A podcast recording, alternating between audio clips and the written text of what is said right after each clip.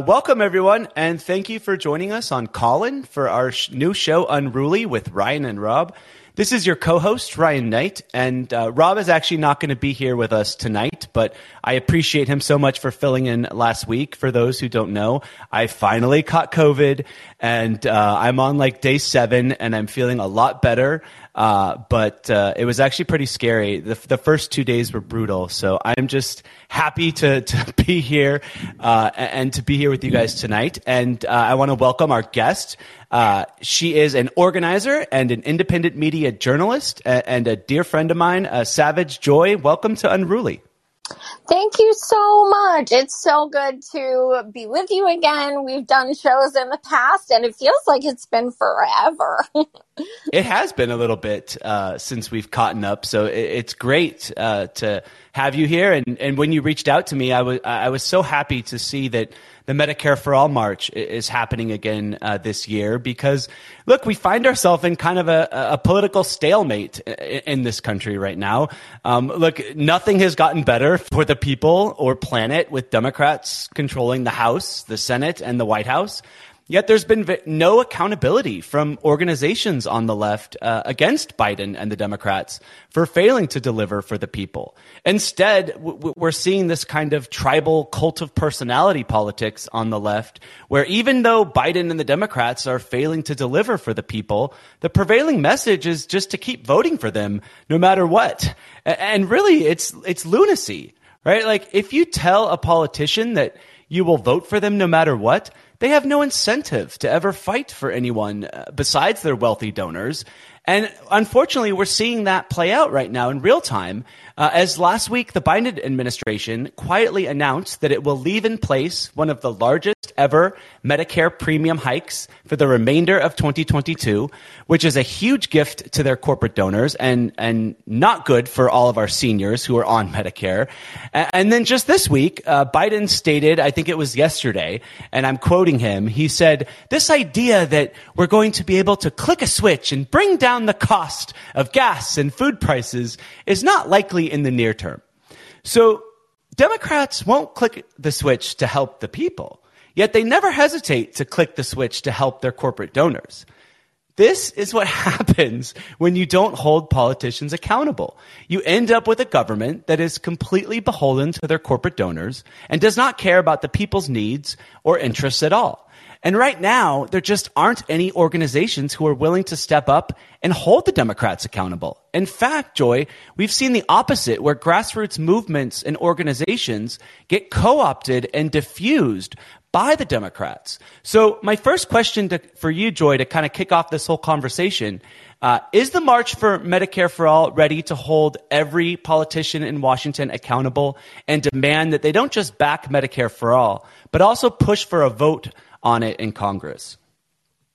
There is no question. That is one of our goals. That is what we've been doing.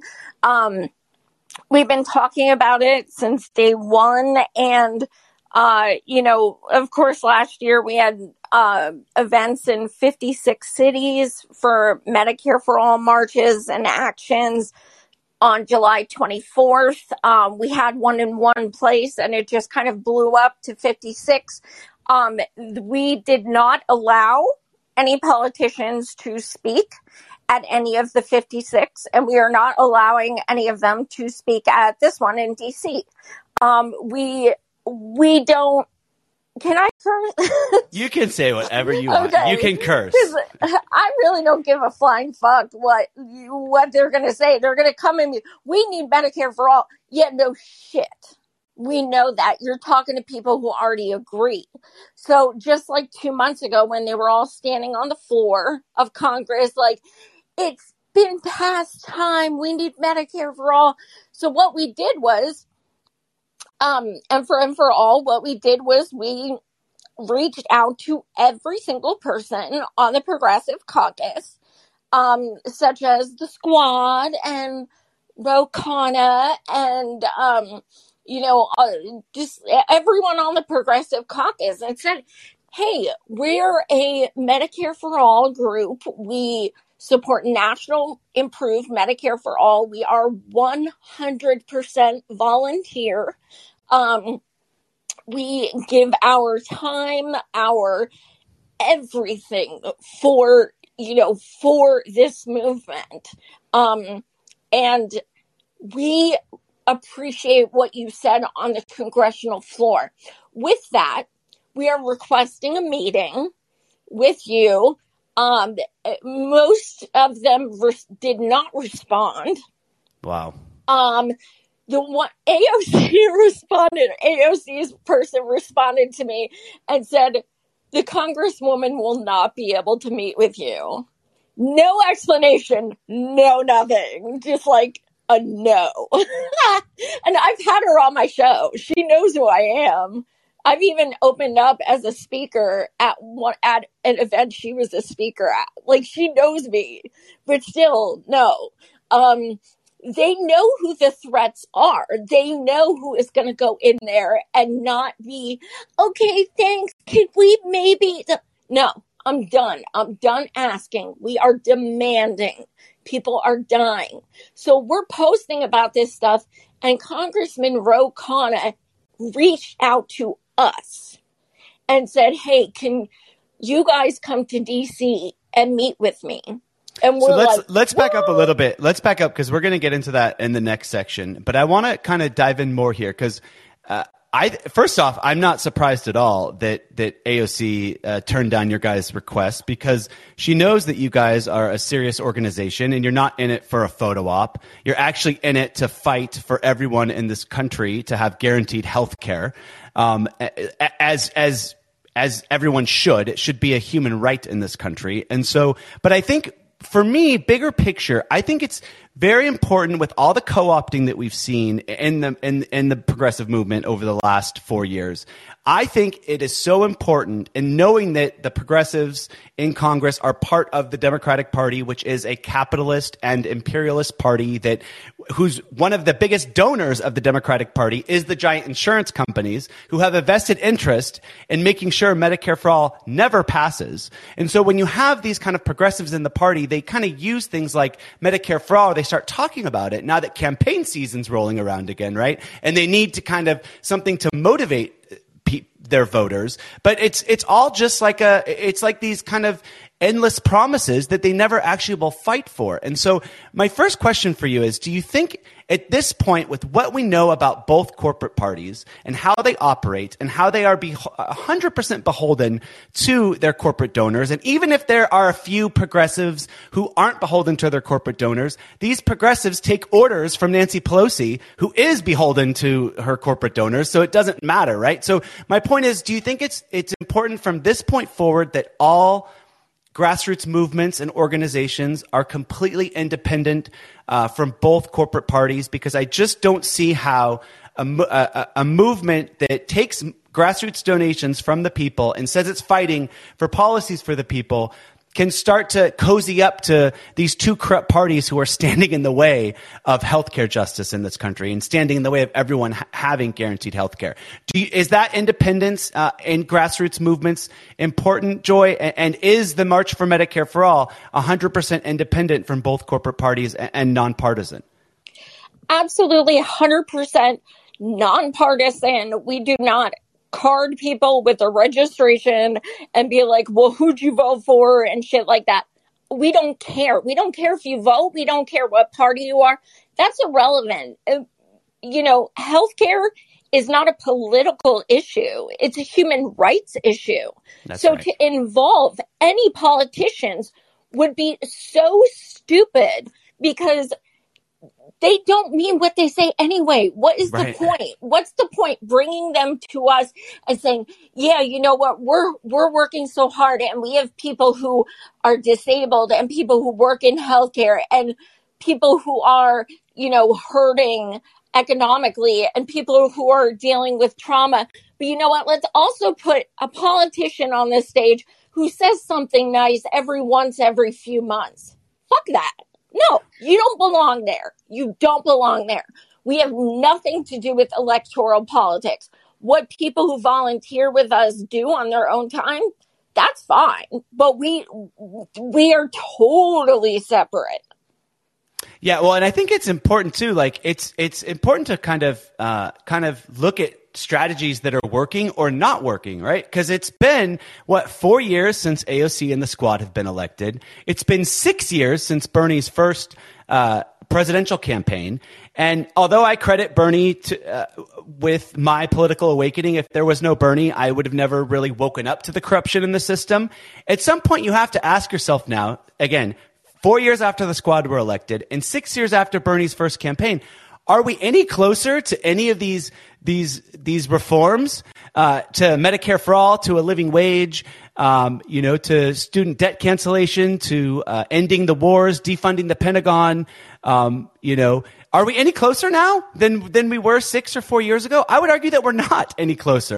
And we're not even any closer with Democrats in control of the entire government. Because what we've seen is kind of, unfortunately, the squad kind of fold uh, to to Joe Biden and Nancy Pelosi, and you know th- their job was to go in there and fight back against the corrupt system, and now they've kind of turned into just the Democrats who they'll fight back against the corruption in the Repu- Republican Party, but they won't fight back and call out the corruption in the Democratic Party, which in my mind is actually a bigger problem because the Democrats spend so much time kind of sedating the public with these nice platitudes and empty promises, as you just said, that it kind of it, it it create it, it, confuses a lot of people and it, it's really what's stopping change in this country because there's a lot of comfortable liberals out there who think oh if i just vote blue then everything's good and, and, and i'm working toward progress. Well we've got an entire blue government right now uh, democrats control the house the senate and the white house and shit's not getting better. In fact in many ways shit is getting worse. And so you know i think one of the big things that have been missing from grassroots movements and organizations is specific and key policy demands from our government and from both corporate parties. You know, and in the words of the great Frederick Douglass, power concedes nothing without a demand. And when you don't demand policies, it plays right into the hands of both corporate parties who want to make our politics about the personalities and the likability of our politicians and we're, and what we've seen is on both the left and right, a dangerous precedent of treating politicians like celebrities instead of policymakers who determine our laws. Joy, do you think organizing and planning a march around a, a specific policy like Medicare for all, uh, like what you guys are doing with this march, can that help break us out of this unhealthy pattern of worshiping politicians and instead start putting policies over these politicians and political parties? I think it can, and you know that's why we're we're really um, focusing on on who we have speak. We we did um, in April. We had a, a twenty hour, three day forum of panels. Every panel relating to healthcare you can think of, from you know disability to medical debt to um, healthcare disparities in people of color to environmental issues within healthcare, everything you can imagine. And we had all people that pretty much were like unknown. And it was beautiful because it put a face to these things. It put, wow, okay, so you hear things like 68,000 people die every year because of lack of healthcare.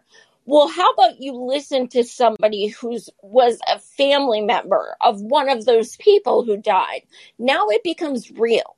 Now, you know, it, you begin to absorb. It's not, it's not something you're desensitized to. It's something more organic. It's something more personable. Um, so that you know that really is the key when you're organizing these things and you're right and and action without demands is a fucking parade. It's mm. not an action.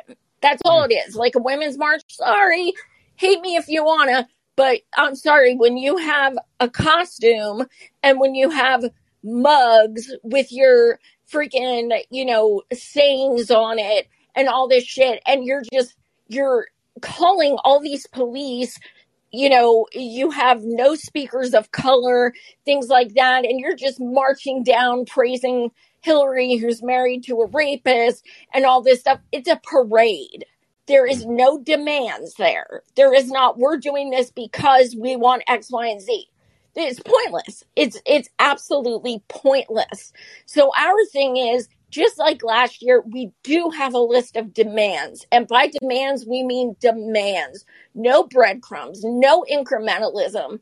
We will be, um, our uh, event this year will be right in front of the White House. You will see the White House as a backdrop. So, what, I what mean- are a few of the key demands that the March for Medicare for All is making to our government and both corporate parties? Well, so um, we actually even came up with a pledge um, that we would like uh, people to sign it. Ro has. Um, and basically, it's, you know, uh, I'm paraphrasing here, but um, I uh, agreed to um, push uh, national improved Medicare for all. I agree you know, um, things like I'm kind of paraphrasing, I'm blanking right now, but it's a pledge that M for M for All came up with that we are sending. Uh, Pramila's person said she's down to sign it. We haven't gotten it back. Um, but that's more of like activists to be able to hold them accountable. You know, like you Yep. signed this saying that you would not just tweet about it. You signed this saying you would fight for it. So here you go. Here's the tangibles. Here's the receipts. Um, so that it's no, it's nothing profound, but getting them to do that makes them realize they're being watched. We are watching you. And that's why we're giving this to you. So there's that. There's also, um, we are fighting for 1881A. Um, if people don't know what that is, it's uh, a uh, something that happened in Libby, Montana, which essentially their air quality um, was filled with asbestos. And because of it, they enacted 1881A, which meant that every single person in Libby, Montana had um, Medicare for all. Every single person. And they've had it for years. Um, and because of the pandemic, Biden could enact 1881A with the stroke of a pen with an executive order. So, meaning literally an executive order he could do right now that would give every single one of us 100% coverage, no copays, no deductibles, no premiums, medical, dental, vision right now. So when people try to say, well, it's not going to go for a vote and stuff, well, first of all, demand it. We tried to demand it for force the vote, Yep. and so-called leftists just destroyed us. Like you know, Yep. uh, you know, celebrating when Pelosi won again. Like everything is very much, uh, and I got it again today and yesterday. We need to hold them accountable. No, not like that. No, this is what we're doing. You can join if you don't want to. Give me something better. Nobody ever gives me something better. Um, but yeah, we we want 1881A. We should have had it over two years ago. It's been done. It exists. Why aren't people holding Biden accountable for this?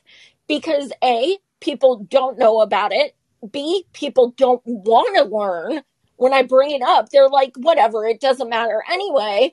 Um, so, and we're getting pushback as well because one of the actions we're doing is um, human rights lawyers are actually writing uh, basically um, we're legislating um, you know uh, we're making letters to bring to the un in new york to file a human rights grievance against biden for not implementing 1881a and some people are saying well what's the un going to do? Blah blah blah. Yeah i get it but guess what? It'll bring the news there. People will learn what 1881a is. That's that's if even that's all that happens so be it Well, we have to i mean i'm down to try freaking anything Well, that's what I what I find so interesting about the people who keep saying, "Well, what's the point? What's the point?" Like Hello, is anyone paying attention? Right now, there's no accountability on the Democratic Party or the Republican Party. But I would say actually the media and the Democrats hold the Republicans accountable. They make sure they're on TV every day talking about their corruption.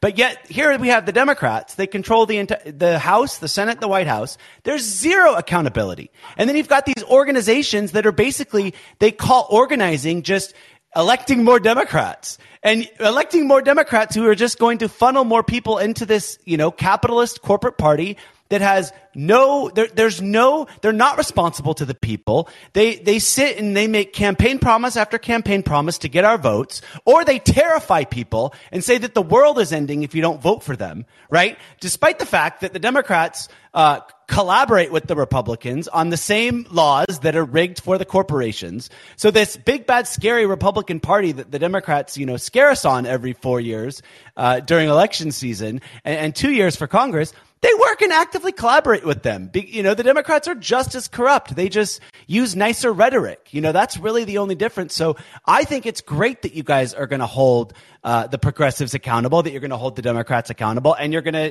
dem- hold Republicans accountable. I mean, I think you know, if, if there's any chance, look, if you look at our nation's history, the, any anytime we got anything that was like more than a breadcrumb, you know, Social Security, Medicare, a minimum wage, which is obviously now obsolete. We need we need a maximum wage. We need way better than, than a minimum wage. But it, all those policies, they did not happen because people were out in the streets saying vote blue no matter who. They happened because communists and socialists and an organized labor movement were fighting back against the Democratic Party and telling them that if you don't pass these reforms, that it's uh, that that that we're not voting for you and, and all hell's going to break loose. Like that's how you you you make change happen. You get in the streets and you demand it. And I think that that people have gotten too cute. I think the, the liberal movement overall, I mean, I, I'm embarrassed. I don't consider myself a liberal anymore. I, I've been calling myself a socialist for three years because to be a liberal in America these days, I mean, what does it stand for? It, it stands for nothing. It stands for more war, more corporate welfare, uh, more uh, for-profit predatory health insurance, you know, Obamacare, which is not a universal health care system. I mean, I, liberals don't stand for anything except Republicans are bad and now when you see how Joe Biden is governing the country and the Democrats are governing the country, they're governing it just like Trump and the Republicans. Again, just using nicer rhetoric that appeals to comfortable liberals. I mean, there was a story a few weeks ago that Joe Biden is continuing Trump's policy of privatizing Medicare. Yes. Uh, you know, the, the, the, Democrats and Joe Biden voted for a bigger uh, Pentagon budget than, than, the Republicans and Trump did. Uh, the Democrats are giving more money to the police. They're they're approving more fossil fuel subsidies. You know, the, uh, Biden's approved more uh, oil drilling on public lands uh, th- than Trump did in his first year. There's more people incarcerated than, than, than were incarcerated under Trump. And Biden promised to cut the incarceration rate in half. So you can like go line item after line item and you can see that Biden is either as is, is governing just like Trump or even worse than Trump. And yet liberals think, oh, we just need to keep voting for this corporate fascist blue party. No. Like, no. And they keep saying, well, well, the Republicans are fascists. Guess what, ladies and gentlemen? Democrats are fascists too. Fascism is a merge, is what happens when you're, when uh, corporate power merges with state power. And, and they do it to protect the capitalist system at all costs. And then when people can no longer survive because they can't afford healthcare or they can't afford rent, they, they, they use the power of the state they, with, with police to, to push down on people that don't make it in this system. Well, guess what? No one can make it in this system. When, when, when the, when workers' wages aren't keeping up with, with the with the cost of living in this country. So so yes, both parties are fascist. Both parties will do anything to protect capitalism, to protect the military industrial complex. And so this idea that like we should just not do anything or we should shit on the people who have the courage to hold the Democrats accountable, which I see as like the gatekeepers. And I'm glad you brought up force the vote because that was my real awakening. I mean, I vote, I supported AOC's campaign. I knew AOC when AOC had 18,000 Twitter followers and her campaign sent me a private message. And I only bring this up because there's so many people who think I don't like her. No, like I used to believe that like that's how you get change is in the system until I saw what happened with someone like AOC when she said, "Oh, you know, elect me and, and I will fight back against the system," and then she gets into power and she does everything but fight back against the corrupt system. You know what I'm saying? So, and then with the first time we try to hold them accountable and ask for a little bit of accountability was force the vote, and they all basically just told us to fuck off. And then their supporters were treating us like, I mean, I, you don't even want to see the things people were sending me. All because I was, we were just holding the squad accountable and Bernie accountable to their campaign promises. Mm-hmm. Absolutely. It's, it's, it's, it's insanity to me. I, you know, the force the vote town hall, I, I, I still can't believe I was on that. I, you know, uh, like with Brother Cornell and and people like that. It was. Crazy. I can believe you were on it because I asked you to be on it because we Oh, needed yeah, people. that's right. We needed That's people right. to be on the panel who actually like you know could speak about medical bankruptcy and could speak about you know what this extortion racket for-profit health insurance system what it does to people and your story is compelling and your story represents millions of Amer- Americans out there who cannot afford you know life-saving treatment and medication Absolutely. And uh, that was one of the nicest things anyone did for me, Ryan. It was just, and, and that, that night honestly really did change my life. It was the first time I shared my story. It was, uh, the first time I called myself disabled. Um, it, you know, it was crazy, like sharing my story for the first time right when I was going blind right when I was having that trauma, and there were 130,000 people watching, and it was so crazy. But what I noticed after that was I got so many wonderful messages of support, but I also noticed that I've received more hate than I've ever received in my life. Um, how could you do this? You're risking a Republican, you know, and these are people who say they're so-called leftists who were just, and I'm like, look, as, you know, as a disabled person with medical debt, don't tell me who I should, you know, like, um, how I should feel, what I should do. Um, you know, when when you're in this situation, you are literally like you feel like you will try anything. And to me, the bare minimum they could do is say, I mean, Pelosi insults them all the time. Why is it so hard for you to withhold your vote for five freaking minutes?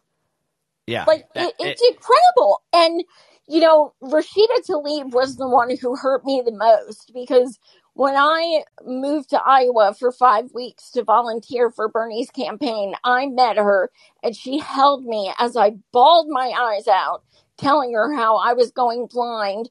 All of a sudden, my life was changing and she cried with me and she held my hands and she hugged me and she told me, I will fight with you there's no question I love you, blah, blah, blah. And that helped me get through so much.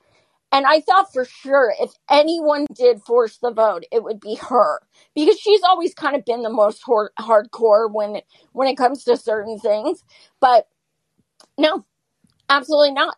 And, you know, it takes someone like Cory Bush who has been hospitalized without insurance. No, she doesn't care. She came to our march last year. She came, took a few photos, and left. She never even so much as tweeted Medicare for all. Like, I'm not even talking about the march. I'm talking about she left and didn't even so much as tweet Medicare for all.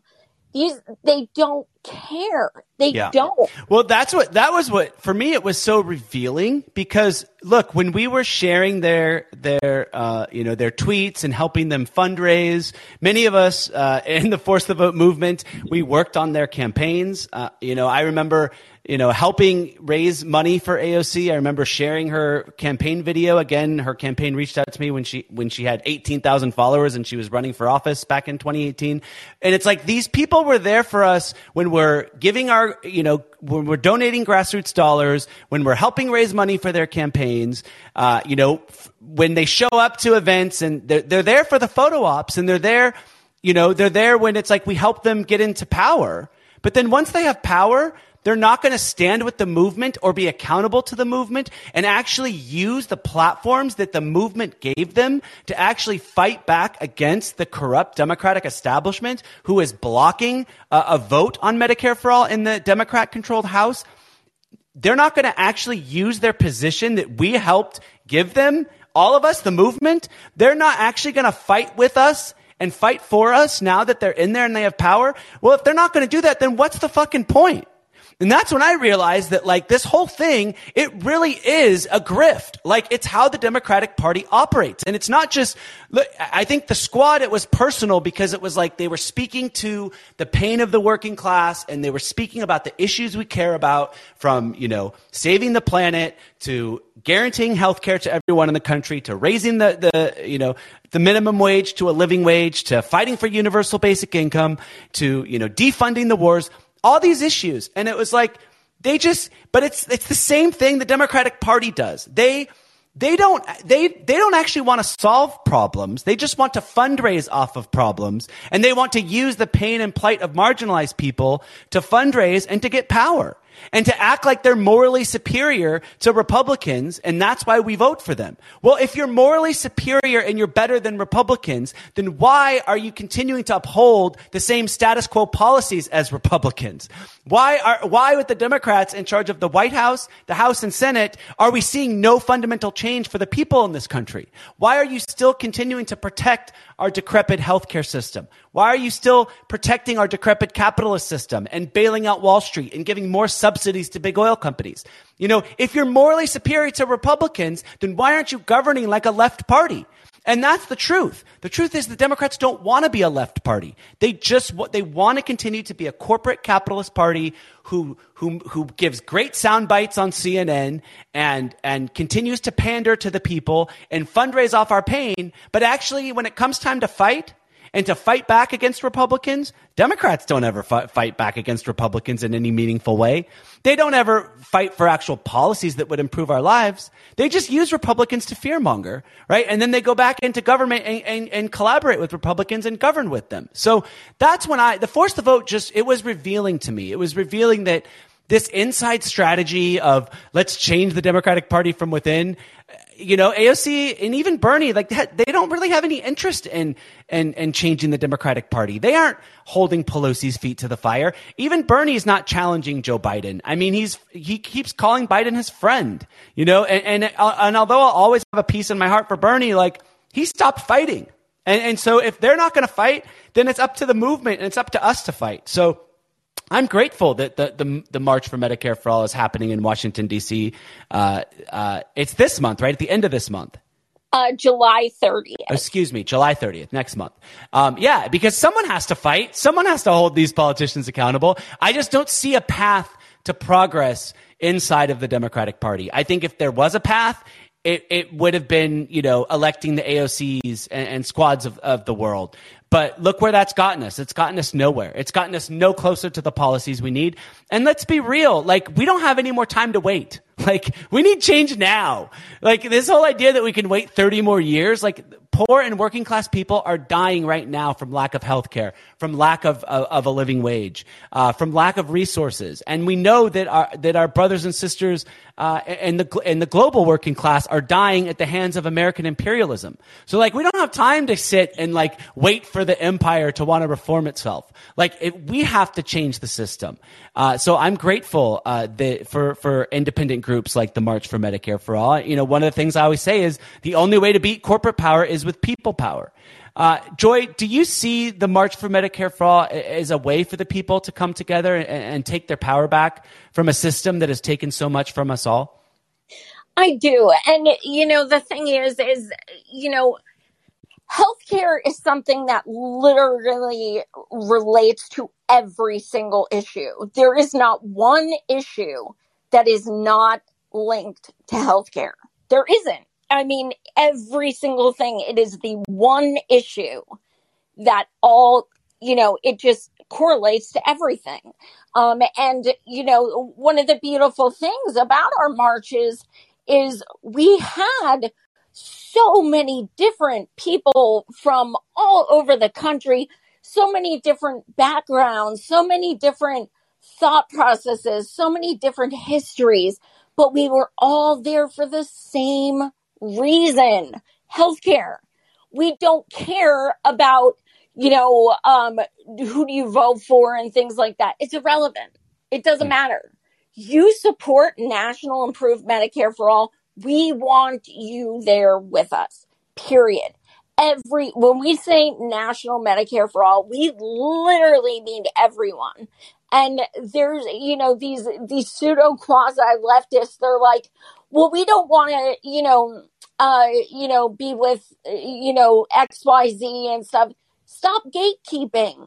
Every like literally that's why nothing you're organizing is working because you're well that's what they do every time. I remember when when we were doing force the vote people were, and first of all, people were trying to associate like the, the, I, I, just remember a common talking point was the Boogaloo Boys, and I'm over here yeah. like, who the fuck are the Boogaloo Boys? I've never heard. I've either. never heard of the Boogaloo Boys, but this is what they do. They kind of they go to these extreme talking points to kind of like try to disrupt any movement that wants to bring people from again like you said all walks of life together. I mean i we need solidarity with all of the working class with everyone who wants dignity and justice for all people. I don't give a shit if you voted for republicans if you voted for democrats if you whatever you know you called yourself in the past. If you want everyone if you believe in dignity and justice for all people if you want to fight for everyone in this country to have health care i'm with you like, let's go.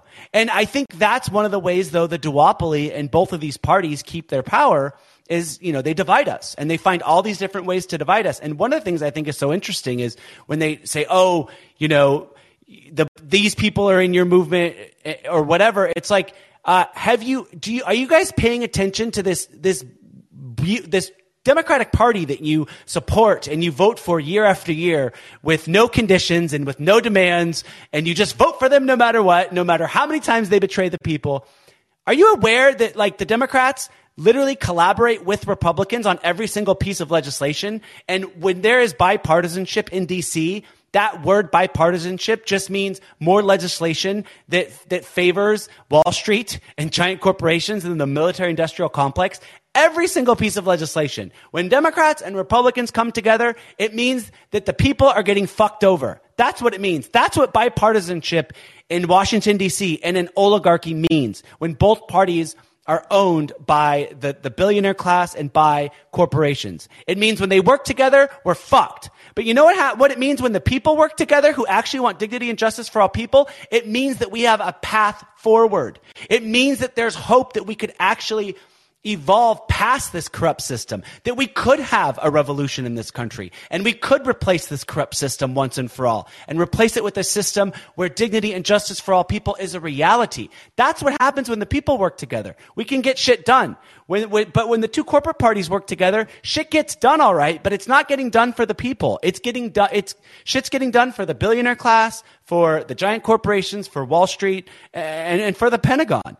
And we've seen the kind of world now that we live in. The world we live in that is dominated by greed and dominated by putting profits over people at every, at, at, no matter what the consequences. That's the world we live in today. That is the, that's causing the climate to break down. It's causing, uh, you know, it's causing all of this pain and hardship in this country. We've got 140 million Americans who are poor or low income. It's causing wars throughout the world. Every problem, major problem you see in this country is a result of the system we have now. And so that's what we need to change. And we're never going to change it with the people who are in charge of preserving it and who are elected to literally preserve it. Both parties. That's their job is just to protect capitalism, protect imperialism, protect the oligarchy, protect the rich. That's their job, no matter what. And so I just, just because one party uses nicer rhetoric and confuses us with, with speeches, you know, they, they, get someone like Obama or Buttigieg to come out and give these fucking speeches with all these fairy tales about democracy that doesn't exist here. Like that's never going to lead to change. So I'm I'm I'm stoked that this march is happening in, uh, in July 30th. I'm going to try to make it to DC. I couldn't make Yay. it uh, last year, but I am going to try to make it this year. Um, and I know that you that Ro Khanna reached out to you, which of course gives me specu. You know, of course I'm so jaded now, but he wants you to draft a bill that will cancel medical debt in this country. How did you get involved in this? And more importantly, how do we hold Ro Khanna and, and all of these politicians to account. So they don't just make promises and draft legislation, but they also fight for it to make sure that this legislation gets a vote in Congress and becomes law. Well, so uh, first I want to say, you know, yeah, it was crazy because Ro actually reached out to us and invited us to come to DC to meet with him. Um, we met with him for over an hour um, in his office at the Capitol. Um, and uh, first, I just want to say there were no hugs. This was no, hey, buddy. I stayed true to my name, Savage Joy, and I used that opportunity to speak for all of my comrades who would love that opportunity. So um, that's the first thing. I kept it real. I was like, this is an opportunity. Thank you. Like, thank you, Joy. I, Thank you for keeping it real. That's all we need is people that will keep it real and actually demand accountability from these politicians. That's it. We don't need people. Trust these politicians have enough people kissing their ass, like, exactly. and they've got the corporations kissing their ass and filling their campaign coffers. All we need is honest people that will try to at least hold them accountable. Exactly. So we went there. I I said, you know what? If I'm going, I'm bringing my medical bills. So I brought a huge folder that was literally weighed over five pounds of over $15,000 in medical bills just from the past two and a half years with insurance. Hmm. So I was like, look, because the thing is, like I was saying a little bit ago, people are desensitized to numbers. And yep. Ro is a millionaire. You think he's going to understand if I say I'm $15,000 in medical debt?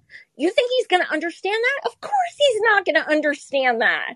You know, and I was explaining, I was like, you know, I was fighting for disability for two years. So for two years, I had no income not one dime. And all of I had to clean out my 401k of 10 years. I had to take out two credit cards. Like I'm trying to explain the severity of what millions of me go through. And you know, uh, so I, uh, you know, he was just like, wow, like he, it, it really like, I think sunk in more that he saw me holding this freaking huge ass you know, file of like tons of medical bills. And, you know, the more we talked, the more I said, you know, Ro, here's the thing. I want to point out several things. Number one, Medicare for all, national improved Medicare for all is the goal. However, even if we got that today, where does it leave millions of us who are already in medical debt? We deserve a fresh start. So not only no medical debt from this day forward, it should be medical debt cancellation so that we can all start fresh. We can all begin to thrive, not just exist. And then also I said, you know, there's not a day that goes by that you don't see at least a hundred posts on student debt. When the hell does anyone talk about medical debt cancellation besides me? I mean, do a search on Twitter. It's me. Well, but we, what I see over and over though is is how many people uh, have to open up GoFundmes just to afford life saving treatment or just to pay off medical bills. I mean, what's happened with our for profit predatory health insurance system is that literally GoFundMe has become people's insurance, and people shouldn't have to do that. Like, we should live in a country where if you get sick, you can get health treatment, you can get health care, and you don't have to go into debt for that. You know, like we are the richest nation in the world. Yet we have 140 million Americans who are living at the margins. And then if they get sick, they're too afraid to go to the doctor because they're afraid of what the bill will look like. And I'll be real with everyone. My, I have health care through my partner because he has like, uh, you know, he's the, the, what you would call the breadwinner in our family. You know, I'm, I'm definitely not. And, you know, I am, I live at the margins and I, and my premiums are so expensive for my mental health care treatment just to fill my prescription every month that I take. Like that's with private insurance. Like it's terrible. And I tell him this and he goes, he's like, well, you should just be lucky you have health care. And I'm like, no, no, no, you don't understand. Like it's not that. It's that I shouldn't have to, I should be able to afford my health care. And if I can't afford it, then how is everyone else in the country afford it? And I'm going to be also real about this. When I got COVID eight days ago. And those first 48 hours, I was unsure. Like I couldn't walk to the kitchen. I was so weak, I couldn't walk to the kitchen. I didn't know if I needed to go to the hospital or not. And we, I, I ended up crashing that, you know, going to bed. And then I'm like, if I don't get better, if I don't feel better in the morning, like I need to go to the hospital because I was starting to get shortness of breath. And even though I had the vaccine, I was still having severe symptoms. And like, we shouldn't have to live in that fear of like, I probably should go to the hospital, but I, I don't want to because I'm scared of what the bill's going to look like. Like, think of how many Americans right now are suffering in silence because they're too afraid of what the hospital bill will look like. Like, that's the kind of country we live in. And it's disgusting, it's evil, and it's wrong. And the only thing standing in the way of, of healthcare justice are these two corrupt political parties. One that just wants to pander to us and say healthcare is a human right, but won't actually fight for it. And the other that doesn't even have a healthcare plan. You know? So like, th- this is the choices we're left with. You know, a party that will, that will stab you in the front or a party that will stab you in the back. You know, and I just, I, I just, thank God that, that people are starting to wake up and thank God that we're starting to fight for ourselves because it's never going to happen if we just rely on, on these two corrupt parties to fight for us. Because we've seen they don't fight for us. They fight against us. They, they fight for their corporate donors and they fight to enrich themselves. So I'm glad you held Ro Khanna accountable. And just to let you know people know like a little more on what you're going through, uh, Joy, maybe share a little bit of of that story and, and what uh, you know why it's been so hard to deal with with what you've been going through uh, with our you know for profit health insurance system and and the message you have to people who are out there. Uh, the, there's millions of Americans who are dealing with the criminal prices we are being charged just to receive health care in this country. You know, what is your message for them? So, um, yeah, uh, about two and a half years ago, I woke up, um, and most of my sight was gone. Um, and it turned out I have a very rare disorder called myopic degeneration. And, um, and my sight has never come back. Uh, so I have quite little sight. Um, and, you know, it, to say it's been traumatic is an understatement. Um, I actually worked in healthcare for over a decade and lost my job, which was totally legal because I was contracted. Um, so I have seen firsthand, you know, all of the disgusting ways that for profit insurance, you know, has destroyed people's lives. I've worked in medical assistance, in CHIP, in uh, Medicare, uh, Medicaid. I've worked in pre-authorization and, and I mean, every aspect whatsoever.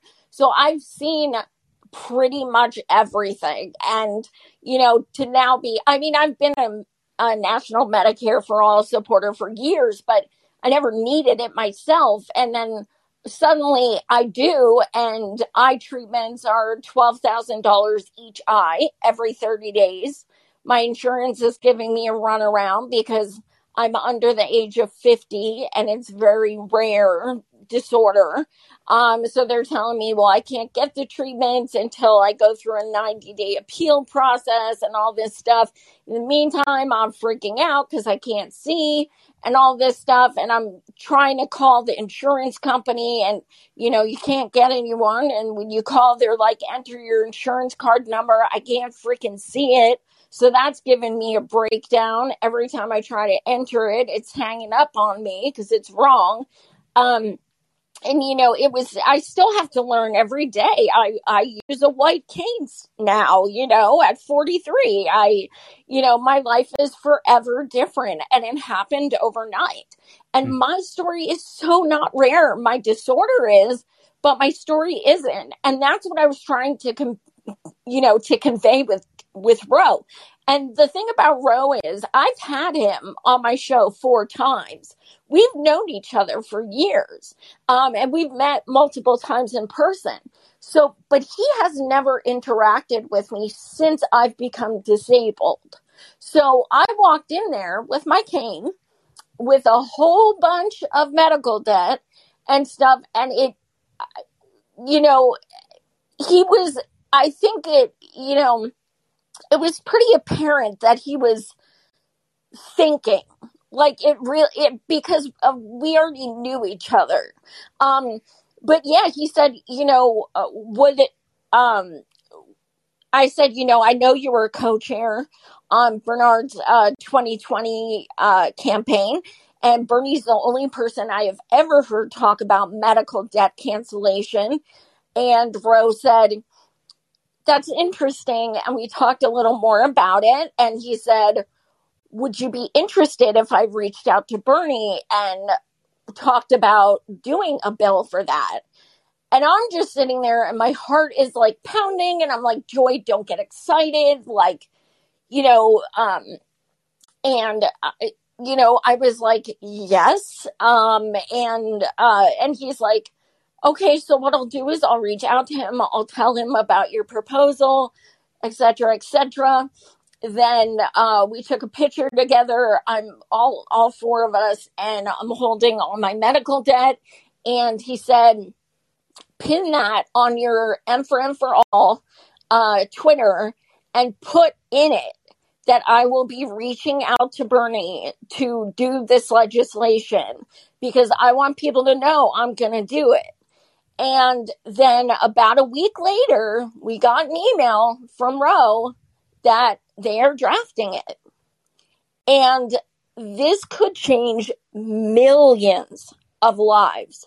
So the mere fact that a disabled activist just put this in motion is a big fucking deal. And I wanted people to, to use that to be like, holy shit, this is what happens when you hold people accountable. Because mm. I went in there and Rose said to me, you know, let's say Biden runs again. Would you vote for him? I looked at him in the eye and said, no, I will not. And he said, um, even if he's up against Trump, I looked at him in the eye and I said, no, I will not. He said, did you vote for him last time? I said, no. Did you vote for Hillary? No. Like, I'm not, why the fuck am I going to placate to him? And, but in, in the same time, I want to make clear so that people understand. A lot of people say, well, you know what? He's just doing that bill because it's election time. I don't give a fuck. I don't care if someone said, you write that bill, I'll give you a big old steak dinner. I don't give a shit. The fact of the matter is, it's getting done and it could change millions of lives. Yep. That's all I care about. I don't give yep. a fuck about intention. I don't yep. give a shit. Yeah, at the end of the day, the, the, it's about it's about changing people's lives. It's it's about changing a system that is destroying people's lives. And you know, look, I, I I'm grateful that that you were that you were honest, that you were sincere, that you that you showed up, and, and that you weren't there to like you know for a photo op. You were there to like get shit done, and you were there to hold. Uh, uh, someone accountable and, to demand a, a policy change. Uh, I think now though what we need is it's great that he's drafting it but what we need now is we need him and everyone else to actually fight for it and and that is you know that is how you can actually change the system by actually getting these politicians to you know, actually fight for uh, the policies that they say they're going to fight for, that they promise, you know, during campaign season. You know, that's really the difference. But no, I, I, think if we had more people that were that were like you, that were earnest, that were that were wanting to make a difference, that that that have struggled and knew what it was like to get have medical debt, to to be losing your eyesight and have to deal with a fucking corrupt insurance company, like all you want to be, do is make sure you're okay, and you're having to deal with it with a corrupt insurance company who's like, no, we're not going to get you uh, life saving treatment for your eyes because you need to you need to wait 90 days because you know all the all the bullshit excuses they come up with. Like this is cruelty, plain and simple. This is a it's system. Violent.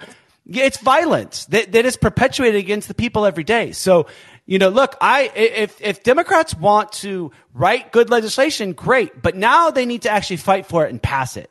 And we saw with Force the Vote that they were that you know progressives are unwilling to actually take on Pelosi, to take on Biden, to take on the the, the gatekeepers of the Democratic Party who are stopping uh, life changing legislation. So you know we need to continue and and what I've done is just to remain completely independent from the Democratic and Republican parties and to support any grassroots movement, any socialist party, any so any movement that is fighting for the poor and the working class and fighting to change this corrupt system. That's where I put my energy into and you know, that's why I wanted to support the March for Medicare for All and have you on tonight to talk about it because I know that that that March for Medicare for All is independent from the Democratic Party. I know you guys are trying to hold them accountable.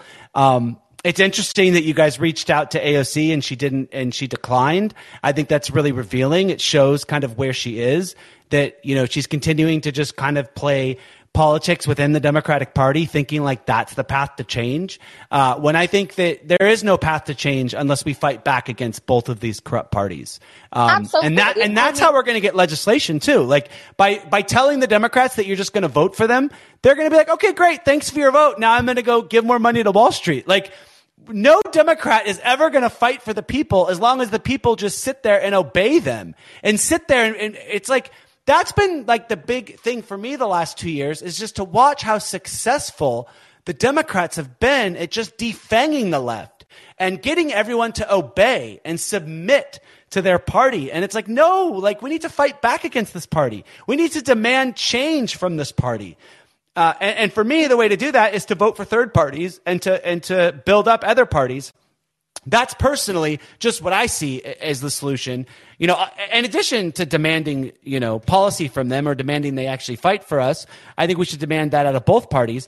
But I'm a little more cynical. I don't think either party will ever meet the people's needs until the people rise up and demand it in the millions.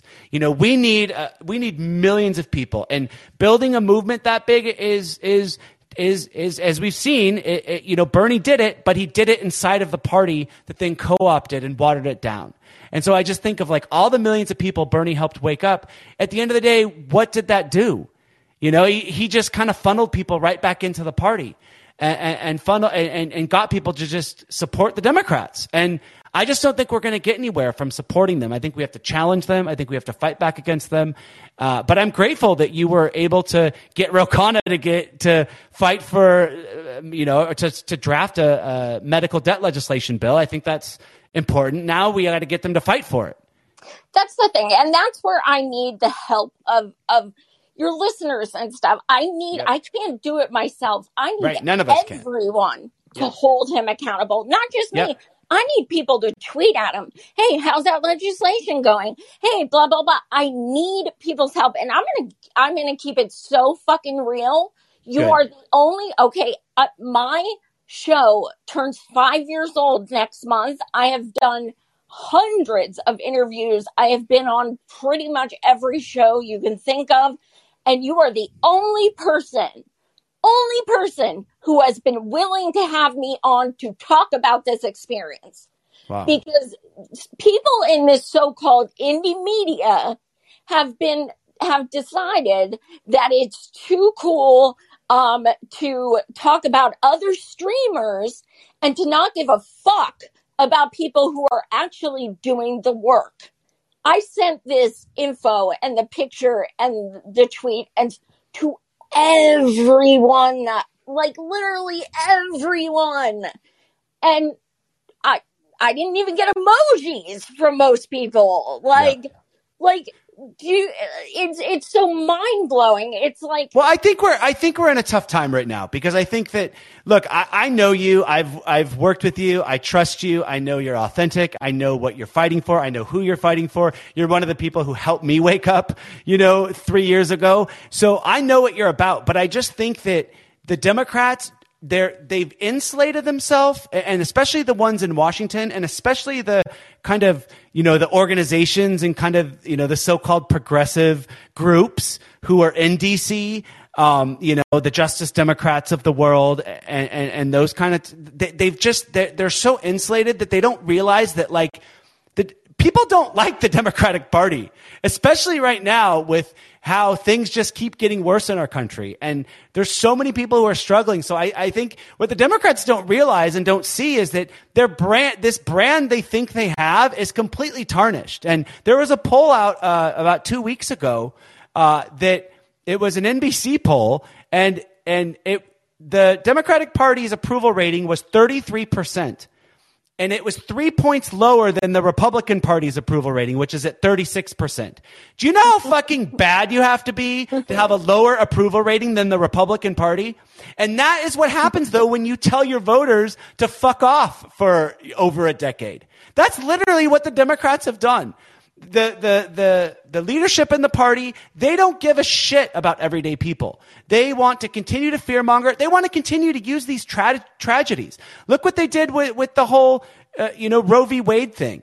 They don't get, they, they're not sitting there trying to fight for, to codify a, abortion rights and to codify a woman's right to choose. If they would, they would have done that under Obama when he had a majority. They want to use these issues, these crises, they want to use them to fundraise off of and use them to scare people to vote for them. And I just think people are so fed up and struck, are, in so much pain, economic pain, and so fucking sick of it that they're just sick of the excuses. They're sick of like, here the Democrats have the majority yet again, and they can't do anything because of the parliamentarian, parliamentarian.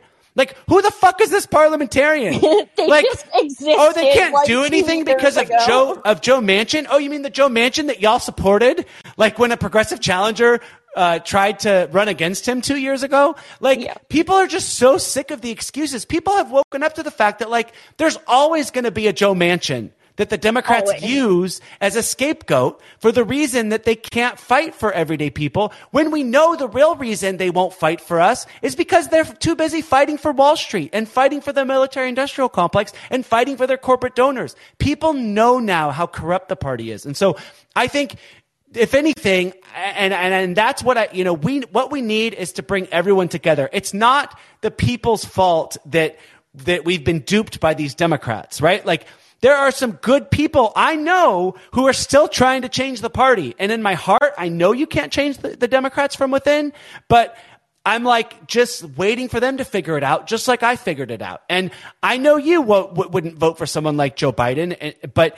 I-, I think it's great that you are using your platform and your power to go and demand uh, Ro Khanna to write a medical debt legislation bill. Now I think we need to hold him accountable, um, and I think that that I, I mean, I'll, I'm very happy to help, and I hope everyone who's listening will will hold his feet to the fire. I think if we had that kind of accountability, or if we if we knew that we could actually get stuff done, I think people would uh, be like, okay, maybe it's worth my effort and time. But right now. I just don't see why anyone would give any money to the Democratic Party. I don't see why anyone would vote for the Democratic Party. They haven't earned our trust, our respect. They're not fighting for us. They're, they, you know, it's, it's broken promise after broken promise. And it's, and it's this fear mongering of like, well, if you don't vote for us, then the Republicans will win. And I'm over here like, okay, so, well, when the Republicans are in power, things suck. And now the Democrats are in power and things still suck. So like, it's not working anymore. Like you can't just scare us into voting for you anymore. And I think people are are catching on to that. So I think if the, if there was any independent media streamers who didn't want to talk to you, I just think that there's so people are fed up with the Democrats, and it's like they want to see action, and we're not seeing any action. We're seeing more excuses, more fundraising emails, and now they're using this whole gun violence thing. And and the truth is, like the Democrats don't care about gun violence. They care about using gun violence to get power and to fundraise. But they, you know, again, they just, I don't think they have the trust of the American people. And I don't think that they are a viable path forward. But again, I will gladly, uh, you know, help hold them accountable and demand that they fight for legislation. That's their fucking job. Like newsflash. Like it's the Democrats and Republicans' job to legislate for the people, not to legislate for their corporate donors. It's so fucking ridiculous that we have to like spend so much energy and time you know, getting them to do their damn jobs. Yeah, absolutely. And we also met um, the day after meeting with Ro in DC. We met with uh, Pramila Jayapal's legislative assistant.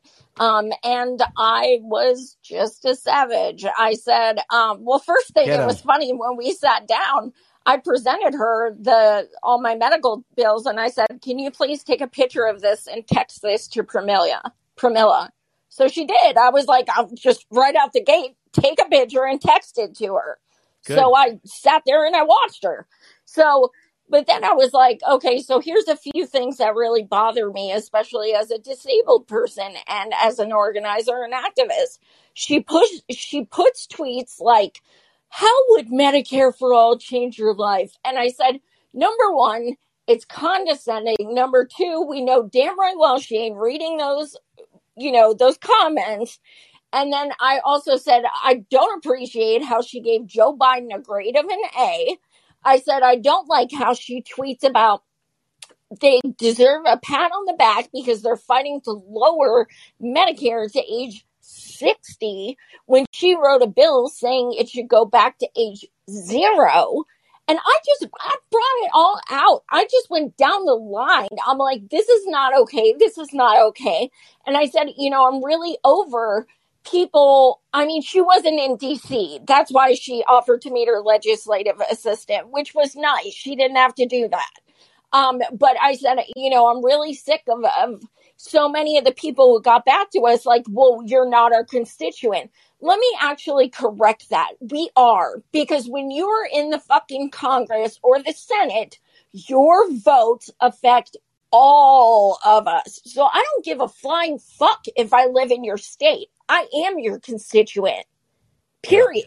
We all are. Well, so, and I'm trying. I'm tired of them like per, per, like pretend like making it seem like we're all dumb. Like, you know, uh, hello, we watch how you vote. Like, I watched Pramila, I watched the squad, I watched Bernie fucking Sanders vote to send $50 billion worth of weapons to a war zone, to Ukraine. They, when they don't have any money and aid for the poor and unhoused people in this country, when they won't fight for everyone in this country to get guaranteed health care, when they're not out there fighting for black and for black people to get reparations, like where where is the money for the American people who are struggling? You know, and so that's for me, like when I finally saw that it, it, was just all they care about is fundraising and, and, and we can see what they're doing. Like I can see you AOC. I can see you, you know, I can see you, uh, Jamal Bowman. Like you're not fighting back against Biden. You're not fighting back against Pelosi. If anything, they've become apologizers for the Democratic Party. Like you said, when, when Pramila Jayapal gave Joe Biden an A plus and AOC said he was exceeding expectations, I'm like, what the fuck are these people talking about?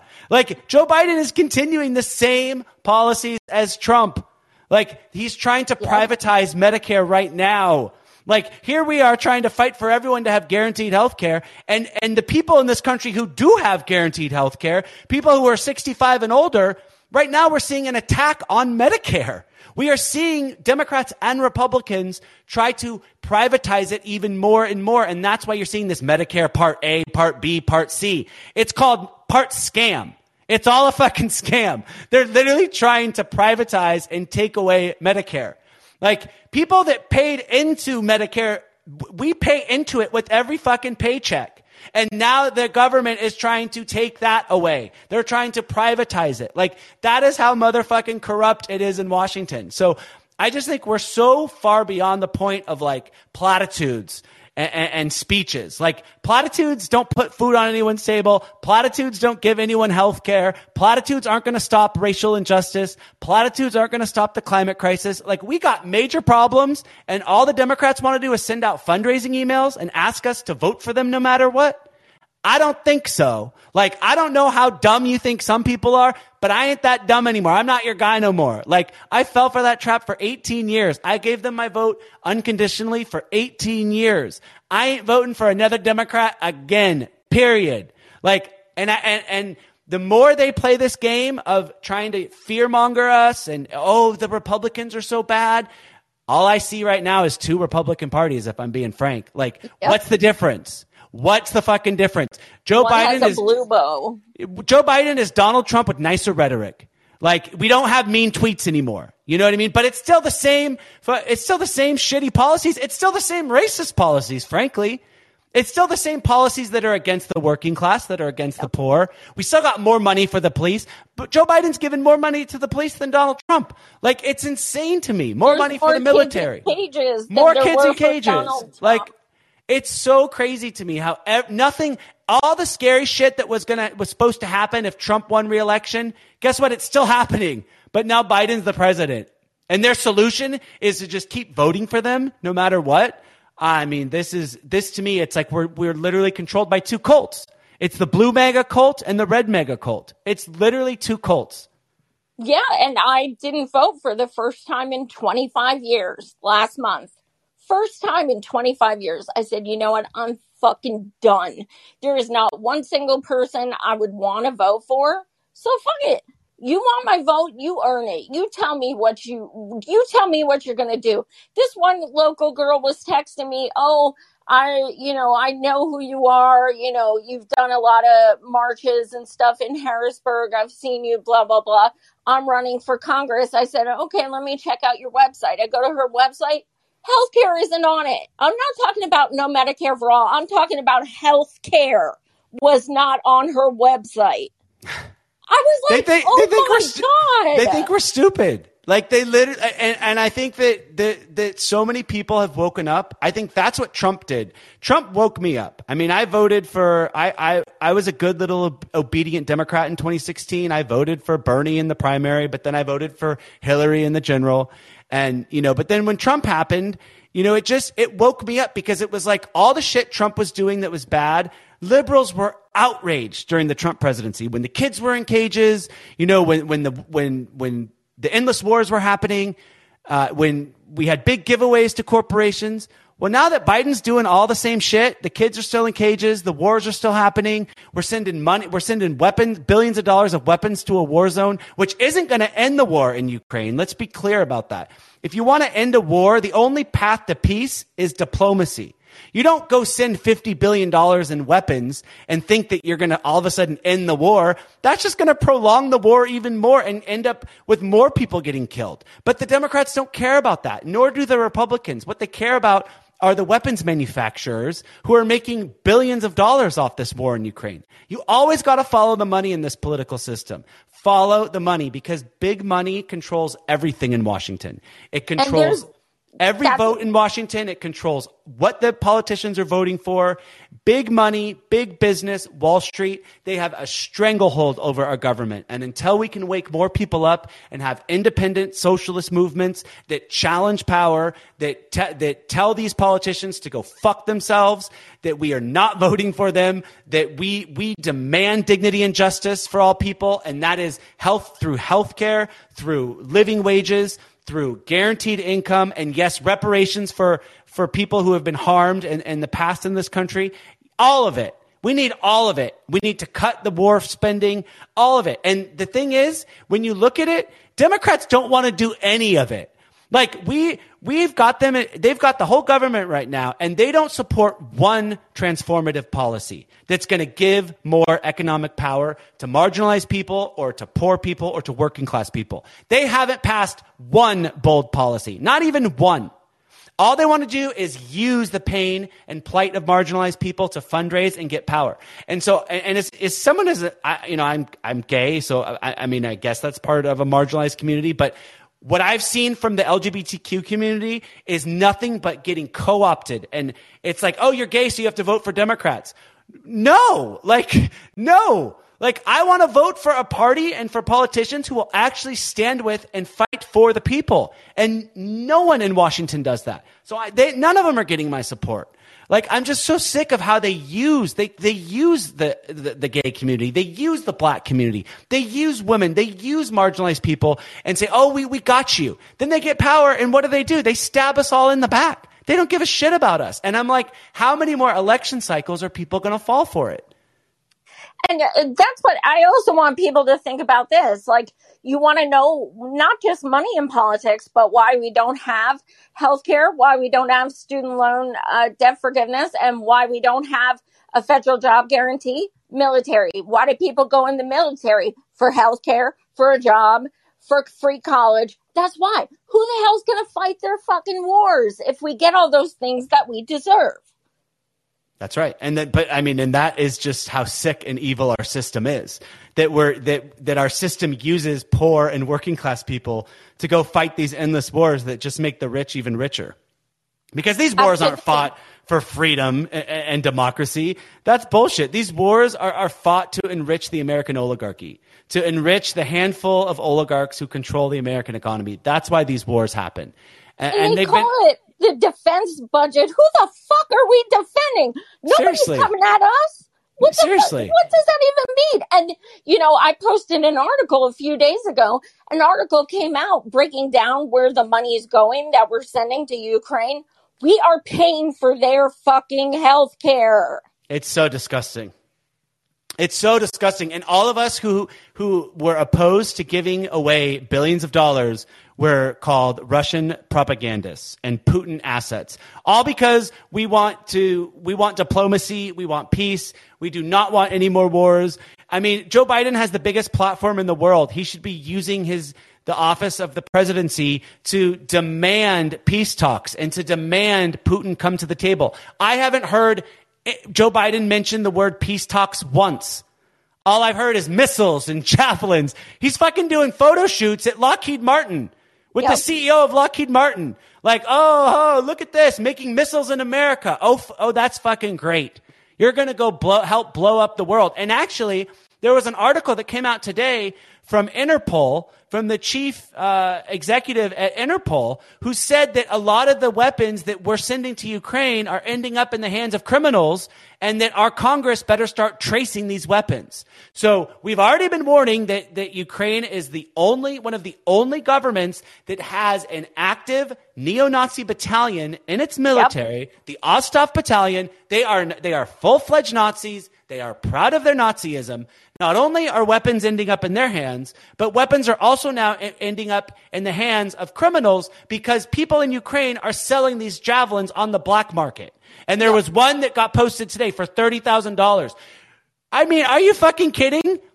We've got the Democrats sending billions of dollars of weapons that they're not tracing that are now going to end up in, in, in more, you know, rogue regimes and in the hands of criminals that are going to go and harm and hurt more poor and marginalized people abroad. But then guess what? Then this is more reason for the military to go keep fighting these wars.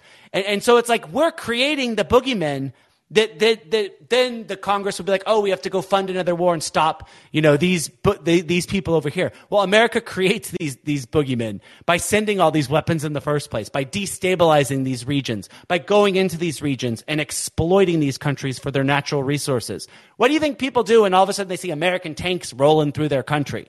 You think they're like, oh, great. Thank you for bringing democracy to my country. Thank you for dropping another bomb. No, they're not thinking that. Like, how dumb do you have to be? How well pro- conditioned and propagandized by the U.S. empire do you have to be to think that we're bringing democracy to other nations when we're dropping bombs on them? I mean, And we're that just shows you. hell out of Somalia. Yeah, we're, we're invading? Somalia. We're invading Somalia right now, but Biden decided to invade them again, and it's because of oil reserves that they have. So, you know, it's just it's crazy to me. We're so far away from anything that resembles dignity and justice for the people in this country, and also for the people who are affected by American imperialism abroad. And we're just supposed to sit here and, and thank the Democratic Party for not doing a fucking thing and for governing just like Trump did? Like, I don't think so. So, no, I'm grateful for, for you, Joy. I'm grateful that you've always used your platform to make people think, to challenge the, the both of these corrupt parties, uh, to demand Ro Khanna to, to write a, a, a medical debt cancellation bill. I think that's fantastic. I think we need to hold his ass to the fire, though, and we need to light a fire under his ass because I don't think he's going to, you know, fight to get that passed, and I don't think he's going to make Pelosi pass it uh, unless we we continue to ch- to challenge him. Uh, but Absolutely. look, I, I think you know we should not uh, turn down any uh, any avenues uh, and any possibilities for there to be change. Uh, I just personally don't think it's ever going to happen until we can get millions of people to rise up against both of these corrupt parties, I just we can don't. have. I don't know if that's feasible. Like we Yeah, well, I mean, we and we I and, mean, and the reason we do that, I mean, how do they they keep us so sedated, right? I mean,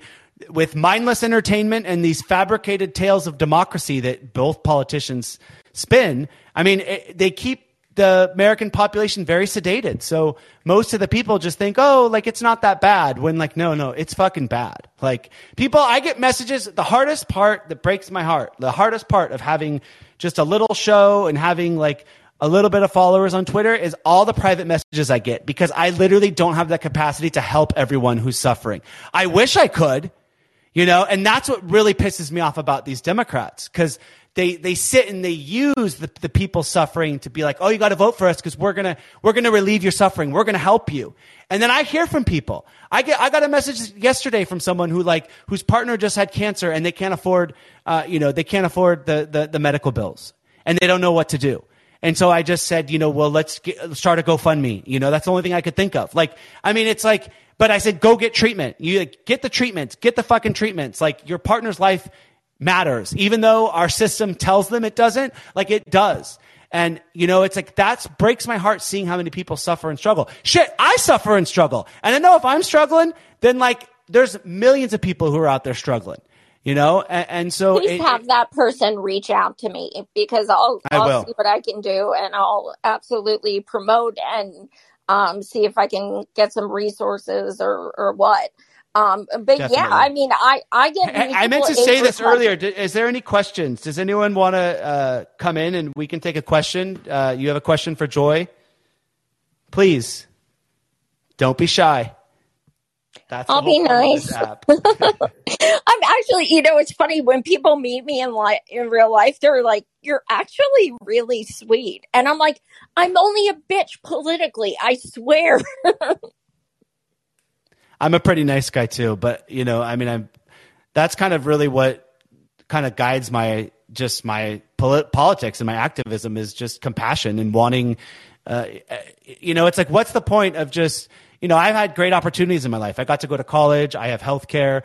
You know, I have a partner who loves me. I, I, you know, when I was in my early 20s, I worked in business. I found out I hated corporate finance.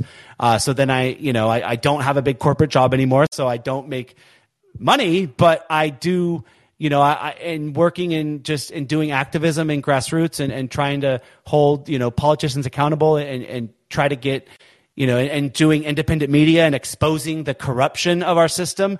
I mean, it's it's way more rewarding than anything I used to do. Um, but you know, that's really, I mean, everyone deserves. What's the point? Like, what's the point of us all being here if it's just like, oh, I got to go and get as much shit as I possibly can? Like, I want to go make more money than everyone else, and then what? Like, isn't the point to like help everyone? Isn't the point that like we're all connected and we all and, and it's like for me, it's like until we're all doing better, no one's doing better. You know, until we're all free, nobody's free. And I just don't understand this whole idea that like everyone's out there trying to out exploit each other or out enrich each other. And I'm like, like we don't live in a rich society when you've got millions of people who are poor and struggling just to meet their basic needs. This society is not rich. It's greedy. It's evil. It's backwards. It's corrupt. Like, you know, and then I look at other nations who are, who are very rich in spirit and who are connected and who, who care about the land and care about, about the people. And we're seeing lots of socialist movements in South America right now. We're seeing them in Africa. We're seeing people rise up throughout the world and fight for a better quality of life, not just for themselves, but for their entire community.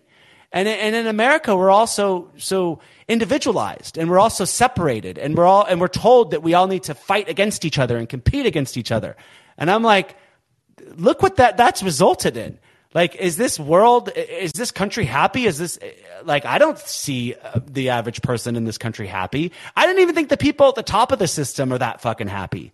No. Who are just busy exploiting everyone. Like, how can you be happy when your entire paycheck is made up of exploiting the working class? Like, how the fuck are you happy? I mean, maybe they're just psychotic and evil, which, which many of them are, but in essence, like when I, I, I just don't understand when it's going to kick in that like what happens in, in any community affects all of us and, and we're all connected. And I just wish that, that more people thought that way. And I think until they do, especially in this country, we're just going to see more individualism, more capitalism, more greed, more imperialism, more destruction uh, uh, until we reach a tipping point. And I just can't believe we're not there yet. Absolutely. Oh, Absolutely. we got callers. We got callers. Here we go. Uh, Renee, you're on. Just go ahead and unmute yourself. Hi, Ryan. Hi, Joy. It's pronounced Hi. Rena. Oh, excuse uh, me, Rena. No, no, no problems. Uh, just wanted to say hello to you both. Uh, Joy followed the March for Medicare for All carefully. You did a great job. I know you weren't alone doing the job, but you were the smart plug for it. And uh, shameful how little um, big politician uh, assistance you got with any of that. It was just bullshit. And Ryan, I've enjoyed your Twitter feed for a very long time. It's so hilarious to me that that you get roundly condemned almost almost every day. I think it's you and Susan Susan Sarandon. Um, well, I guess you just I guess you just want the Republicans to win. I guess you just want the Republicans to win. I was uh, so sick of all the bullshit. Uh, glad you woke up to who the Democrats are. I woke up a little before you did, but then I'm quite a lot older. Uh, Obama woke me up. So I, you know, mm. I, I like to use the hashtag thanks Obama. Uh, and I found, found, found a lot of like-minded people in about the year 2009, and I haven't been a registered mm. Democrat since. I did re-up so that I could vote for Bernie twice in the primaries yep. or the caucuses, which we had one of each here where I live. And uh, other than that, yeah. And I will vote. I live in a red state. I live in Nebraska. I will vote for Democrats in this state because they actually are better than the Republicans. But on a, on the national level, uh, presidential level, I'm with you. I'll, I will I will never vote for either party again. I've had three straight uh, presidential elections where I voted for the Green Party, and I can keep doing that for however long I keep voting. And uh, yep, I voted Green in 2020, and it felt great. yeah, yeah, and I I don't have I don't have I, and I wouldn't have cared if Trump had won again. You know, I I I told I told any any of my friends who would listen to me, I guarantee you that Biden won't do anything. I did think that he would handle COVID better than Trump would, but I have to say that very low bar he managed to not clear. So uh, yeah, I'm with you. I thought that too. yeah, he has. Well, he it has just all of a sudden they just started pretending like COVID doesn't exist anymore because because Yeah. you know know. some polls came out that you know after two years I get it like we're all frustrated and the lockdowns were hard and like everyone like I you know we all just want to get back out there but the truth is like we're getting back out there and and me and my partner just got COVID eight days ago and I'm not saying this to scare anyone but like it you do not want to get it like it, it and I'm vaxxed I'm double vaxxed it fucking sucked like I'm yeah. I, it was intense. I was very close to going to the hospital. I mean, I was I was in tears seven nights ago, and I'm 40 years old. I'm I'm you know healthy, you know, pretty active. Um, and no, that like their whole plan has just been like, let's just pretend it's not happening anymore because it's unpopular. Well, of course it's unpopular. Nobody wants to, you know, live with this. It's it sucks, but you can't just pretend it doesn't exist. And now they're actually not even covering healthcare costs for people who who might need to get help. And it just it's so cruel to me. Like I knew that nothing would fundamentally change if Biden got elected. Uh, and in fact, like now we're kind of locked in for eight years. If Trump had gotten reelected, it would have only been four years. And then we could have tried to get an independent or, you know, a real bold progressive into office. Now it's like everyone's back into the whole, oh, Democrats are just the lesser evil. And I'm like, ah, I used to think they were the lesser evil. Now I think they're the more effective evil because Yeah, they're very good at line. deceiving people. They really are. I mean, they, they, they're not, they're, they don't, and who, listen, who created Trump in the first place? What led people? I didn't vote for Trump. Who, Obama exactly. Like Trump. you, nobody wanted to accept it. Like, how do people get so desperate? They were desperate enough to vote for a fucking con man. And they were because they understand that like things weren't getting better no matter who is president in this country, whether it's Bush or Clinton or, you know, Obama. Like shit doesn't get better. And you can't lie to poor and working class people. They know their pocketbooks tell them. You know, like it, it's like we're fucked no matter who's in office. And so I think people just wanted to blow up the system. And now we're at a stage where like, I just wonder, I, I, it's a question I ask myself every day. Would we be better off if this entire system just blew up so then we could build a better system, you know, from the ashes of it? Because until it goes away, it's it's always going to be led by you know the corporations are always going to control the system. They're always going to put their profits above the basic needs of humanity. You know, we're always going to working class people are always going to be slighted. The only time we ever had change in this country was maybe the New Deal, and even that wasn't that great, and it was kind of like a temporary band aid. And, and now all the gains from that were, were essentially gone and the corporations have, have, have more power than they've ever had. And I just don't, I don't know. I don't see a path to change within this system. I think the system will implode eventually. Uh, it's not a matter of if I want it to. I just don't think it's sustainable to continue at this rate. Couldn't argue, couldn't argue with any of that. I will say that I think capitalism, we, we're going to have to end capitalism before capitalism ends all of us.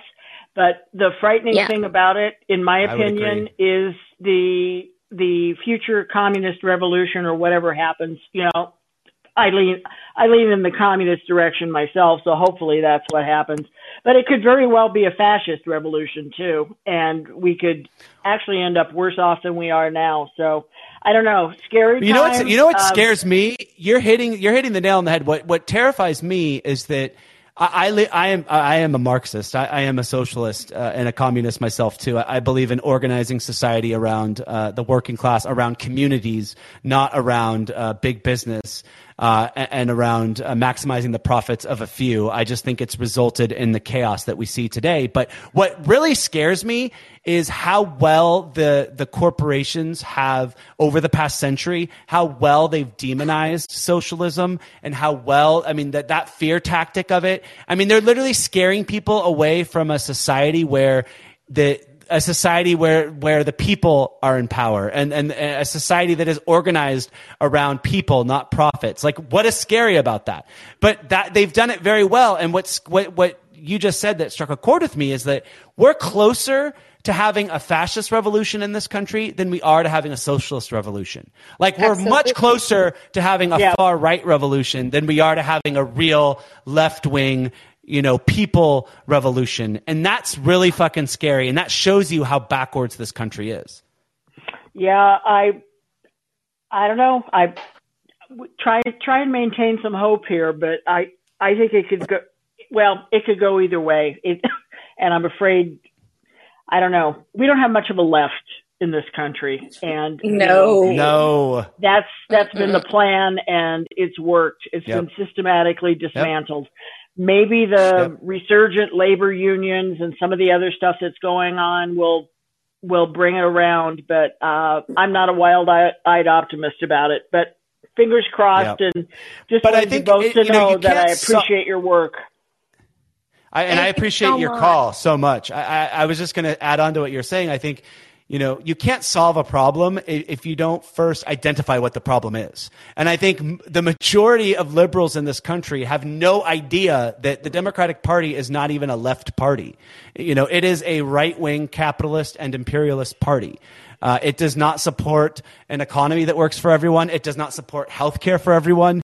It does not support any socialist policies. And yet you have a, a, another uh, right wing party, the Republicans, who sit and demonize the Democrats as being socialist. And, and why they do that is it just it just it keeps the political spectrum in America continuing to move even further right because if you can call what the Democrats are socialist when nothing about the Democrats is socialist, it literally it, it, it creates a country where no matter who wins and the election, whether it's the, the, the blue corporate party or the red corporate party, the you know the corporations and, and oligarchs they win either way, and the people always lose. And so they've gotten the people to buy into that though, and and that to me is what's really sad. And you know I have friends who are like, well, Ryan, you're so it, it seems a little extreme that you want to be a, that you're a socialist. What about social democracy?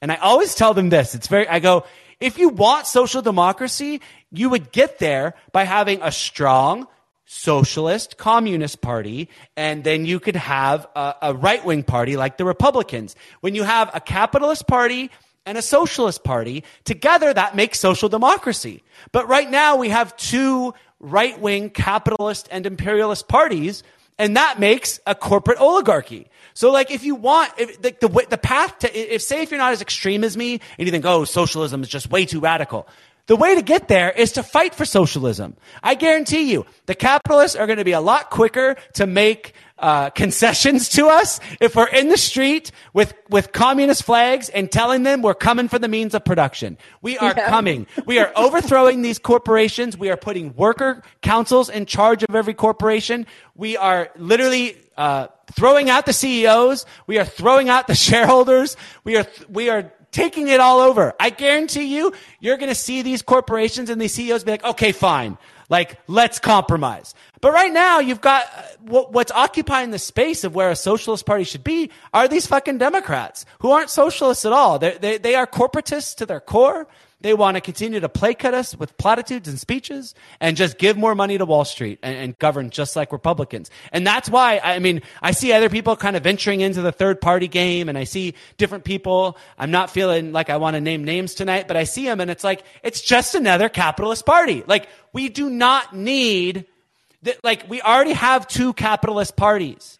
That's the problem. We don't need another capitalist party. We need a party that is, that is for the workers, that is for the people, that is socialist. That's what it means. I don't care if you're scared of the word. That's literally the opposite of a system that is built on, on exploiting the labor of the few to enrich, uh, you know, the, the, the ruling class. And that's what capitalism is. It is a, it is a system of exploitation. It is a system that says, okay, let's exploit the labor of the poor and working class to enrich uh, the ruling class. And they just use a lot of illusions and fairy tales about democracy to get people on board. And, and, and they make sure that there's a liberal class that gets, that, you know, a managerial class that makes just enough to kind of tell everyone below them to kind of obey and, and, and follow the system. And I just think we're at a place, like you said, where I just don't think it's sustainable uh, in 50 years, 100 years. So we're kind of leading the way. It's scary. It's different. I think, but I think that it's the only path to change. I don't think you change a system that's built on greed and exploitation by, you know, any other way but socialism. Socialism, excuse me. Okay, let's take our next caller. Thank you, Rena.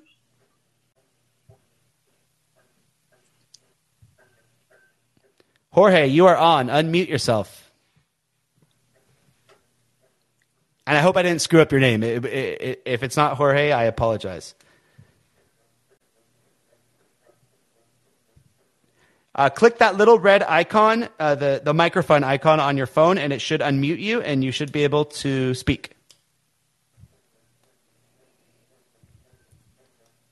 Do you see that little uh, red icon? Mm, let's see.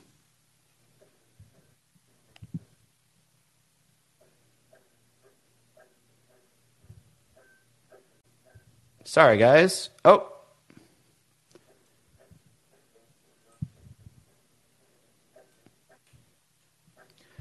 Technical difficulties. Um, sorry, I'm trying to add you to speak. It's not letting me.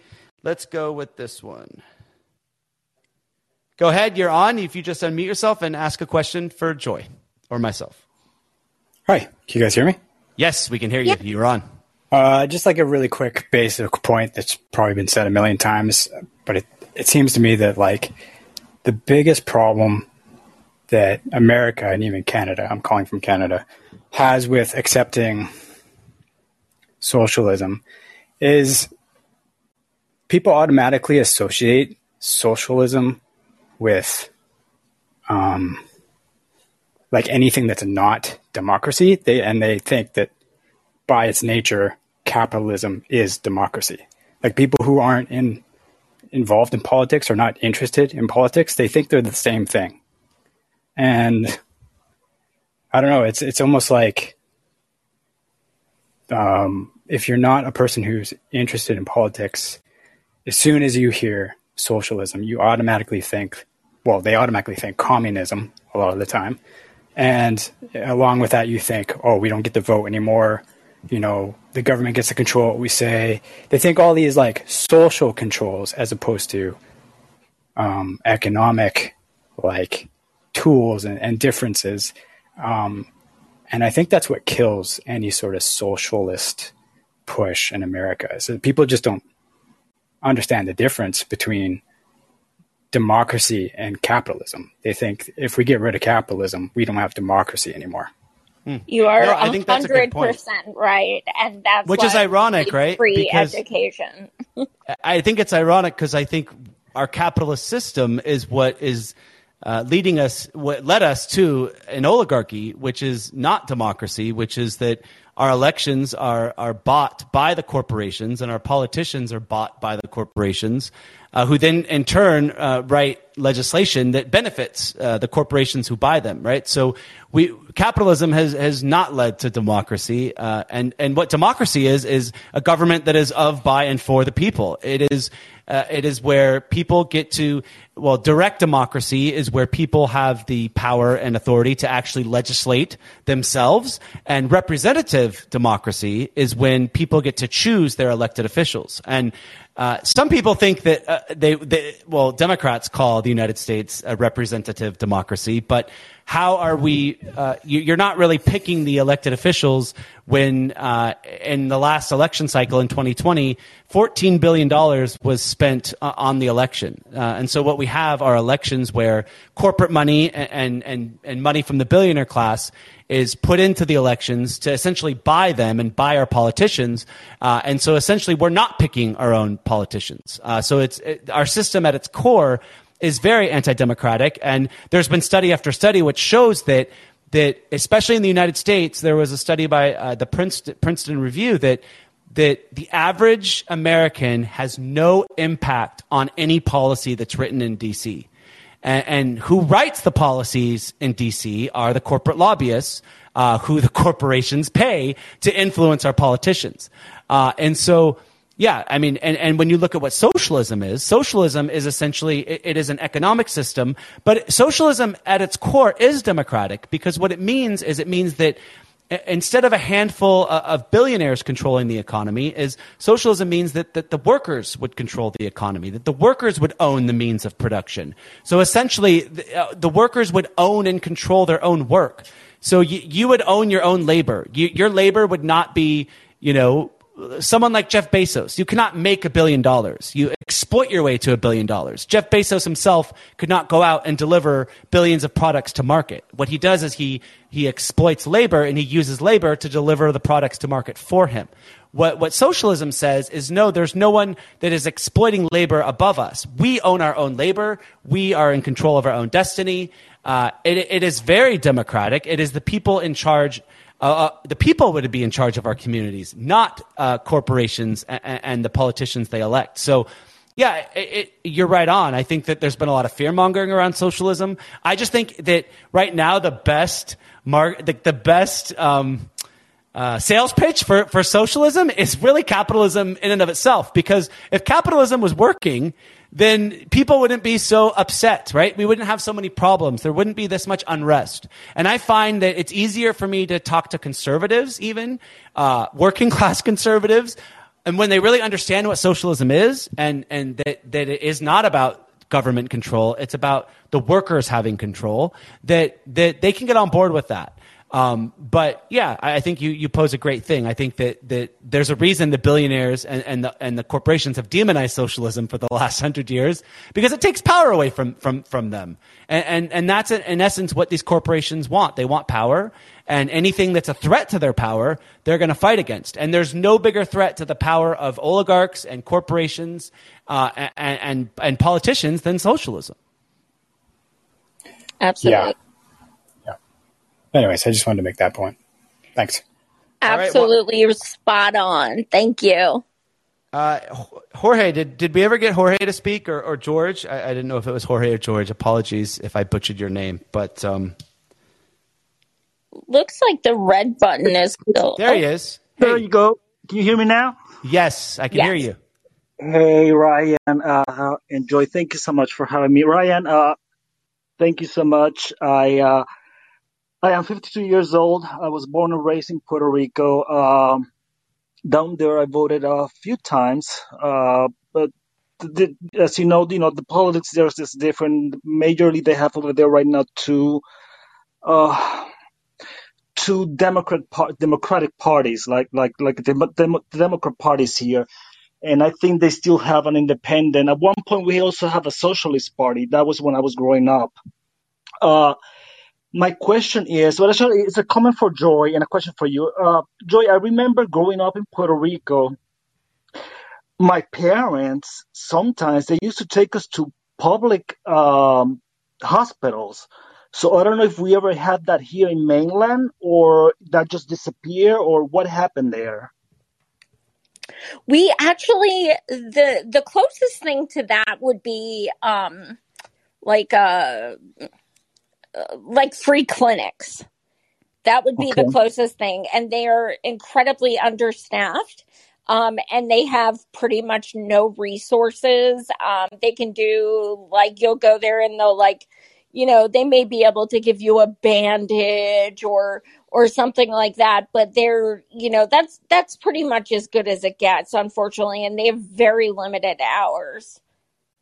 Okay, but we don't. Uh, they also have, and, and they still have it right now. It's uh, they call it La reforma, which is like a safety net. Let's say if I'm working and I lose my job, uh, there's there's an insurance there, and I have some friends on it with chronic conditions that will suck you know the life out of you if, if you're paying here.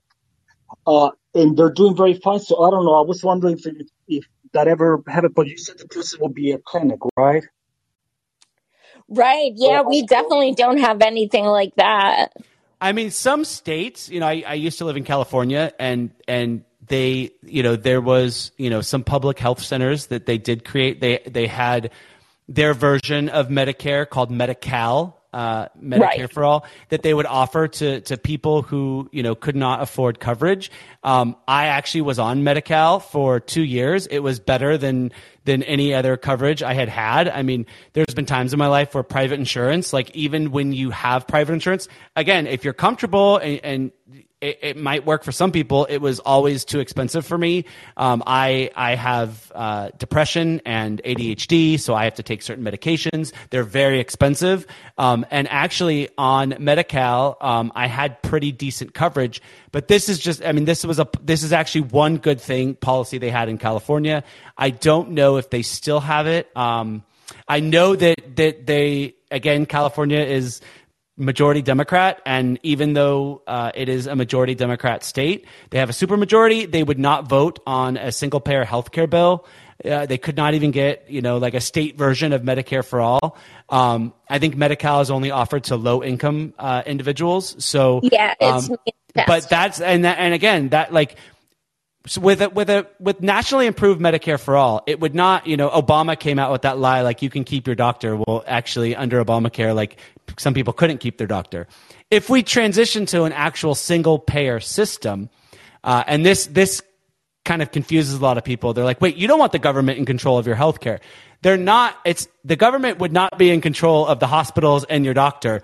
The government would just essentially be, would take over and there would be no more insurance companies. So in my head, you know, I don't trust the government for shit now. I mean, I don't trust the Democrats. I don't trust the Republicans. But you know who I don't trust even more is I don't trust a giant corporation who's only, who only cares about profit to be in charge of our health care. And that's what we have right now in America, where they will deny people's claims if they want to. They, because again, they're, all they care about, they don't care about healthy patients or they don't care about a positive outcome uh, for anyone who's sick. All they care about is maximizing profits. And how do they maximize profits? By raising our copays, raising premiums, and by denying people's health care coverage. So if we could transition to something like a single payer system, everyone would actually keep their doctor. All the doctor, uh, the providers would all stay the same. Hospitals would stay the same. We would just no longer have a middleman who's standing, a, a giant insurance company who's standing in the way between us and our doctor. We could get any treatment we wanted. We could get whatever we wanted, and and essentially the government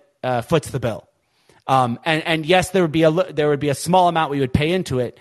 Uh, I think under Bernie's plan, it was like $140 a month. Much cheaper than you know an average family would pay. Much cheaper uh, than than these these private insurance companies. And also, a lot of people don't think they pay for their insurance. Well, it does. It comes out of your paycheck. Uh, one of the reasons a lot of these corporations keep their employees is because of health care, and they and the reason they're not paying you more is because they're deducting that from your pay. So if no longer your company, the company you work for had to pay for your health care, uh, you know, you're, you're, you could actually make more money uh, because they would no longer be taking health care out of your paycheck. Yeah. I also heard people, and this this is coming actually from somebody that works at HR, that they said that let's say you're in a treatment, let's say for cancer or some other thing, you know, there's going to be like a lifetime that is going to be sucking a lot of money out of your insurance. that the HR, if they find out that information, they can actually let you go. So I, I don't know how accurate that is, but I, I don't know. That will take the whole, you know, uh, sense of HIPAA away. I don't, I don't, I don't get it. That is absolutely accurate. Unfortunately, I have spoken with two people who that happened to. Um, also, you know, the one of the other things that happens is um, like in Michael Moore's uh, documentary Sicko. Sicko, yes. Um, Yep. he, you know, uh, we found out that Walmart takes out insurance policies on people with cancer. So then when they die, they get hundreds of thousands of dollars. So now this one guy, um, that I also saw an interview last week, um, they're trying to unionize Trader Joe's. Um, and he was saying that he got cancer and he had worked there for over a decade and they cut back his hours right before he left to get his cancer treatment so that his insurance would no longer be active. So Wow. they're not just, you know, canceling it, but they will absolutely do things like move you to a part-time status or something like that so they can, uh, you know, get away with that. It's, it's truly disgusting. Yeah. Yeah. Thank you so much. Uh, I have a, a quick question for you, Ryan, uh, and, and I'll let you go. Um, quick question. Um, like for example, going back to you know grow, growing in the island, it's I don't know if you've seen the way they mobilize. I don't know if because the the Hispanic culture in it, and you know we we protest, we do things different. I don't know if it's because our colonization and our status with the mainland and the things that, we, that we've been going through, if that we vote or do things different. But do you think you will ever see something like that? And I also understand that that's 3.5 million people in a small space. But do you think that we, we could ever do something like that here, like mobilize people like that? I hope so. I, mean, I, I saw the protests uh, a few years ago in Puerto Rico, and the entire streets were full of people who were demanding uh, justice from from their corrupt government, and that's Yeah. the kind of movements that we need. And and I think it's important that you know I remember sharing a, a video from one of those protests, and it was you know, and we're seeing protests like that in the global South. We're seeing it in Latin America. We are seeing uh, just a wave of people led movements. Uh, we're seeing them in India. We're seeing the working class rise up uh, uh, over there. I mean, we're seeing we we see we saw it in France uh, uh, last month uh, over uh, police brutality. Um, I mean, you see in other countries, you do you see a willingness of the people to rise up against their oppressive governments. In America, uh, people are, you know, again, they, they've sedated us. They, they've, they, w- between all the mindless entertainment, between, you know, all these empty promises and, and, and by dividing us and keeping us distracted and fighting each other. I mean, they've really kind of, uh, we've seen the ruling class in this country, uh, and we've seen both political parties kind of master the art of deflecting blame. Oh, it's all Russia's fault. You know, the Democrats blame Russia for fucking everything. You know, it's all, everything's Putin's fault. And I'm over here like, I, I got liberals lecturing me on Russian oligarchs. And I'm like, have you heard of the American oligarchs? Have you heard? Like, America has more oligarchs and more billionaires than any other nation on earth. We are the leader when it comes to corporate greed and when it comes to uh, inequality and when it comes to funneling as much money as possible to the wealthy. That's why we have 140 million people right now in the so-called richest nation on earth who are poor or low income. So what we need is, you're absolutely right, uh, Jorge. We need people uh, to mobilize. We need people to rise up. We need solidarity amongst each other. And unfortunately, they keep us divided. Also, our country is very spread out.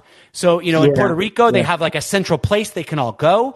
And, and, Yep. and it's much easier to bring them all together. But I, again, that's no excuse. Uh, we've seen in this country, you know, we saw MLK and, and the civil rights movement lead, uh, you know, uh, uh, you know, almost a huge march on Washington. Uh, we've seen it in the past. I, I know we're here talking about the, the March for Medicare for All. I hope as many people can show up in Washington, D.C. on, on July 30th as possible, uh, and also in sister cities throughout this country. I think it's, you know, courage is contagious. I think the more people who start to rise up, the more injustice we see. And I also think that we need to stop being so quick to demonize uh, people that maybe they they voted differently for uh, you know from us on the past.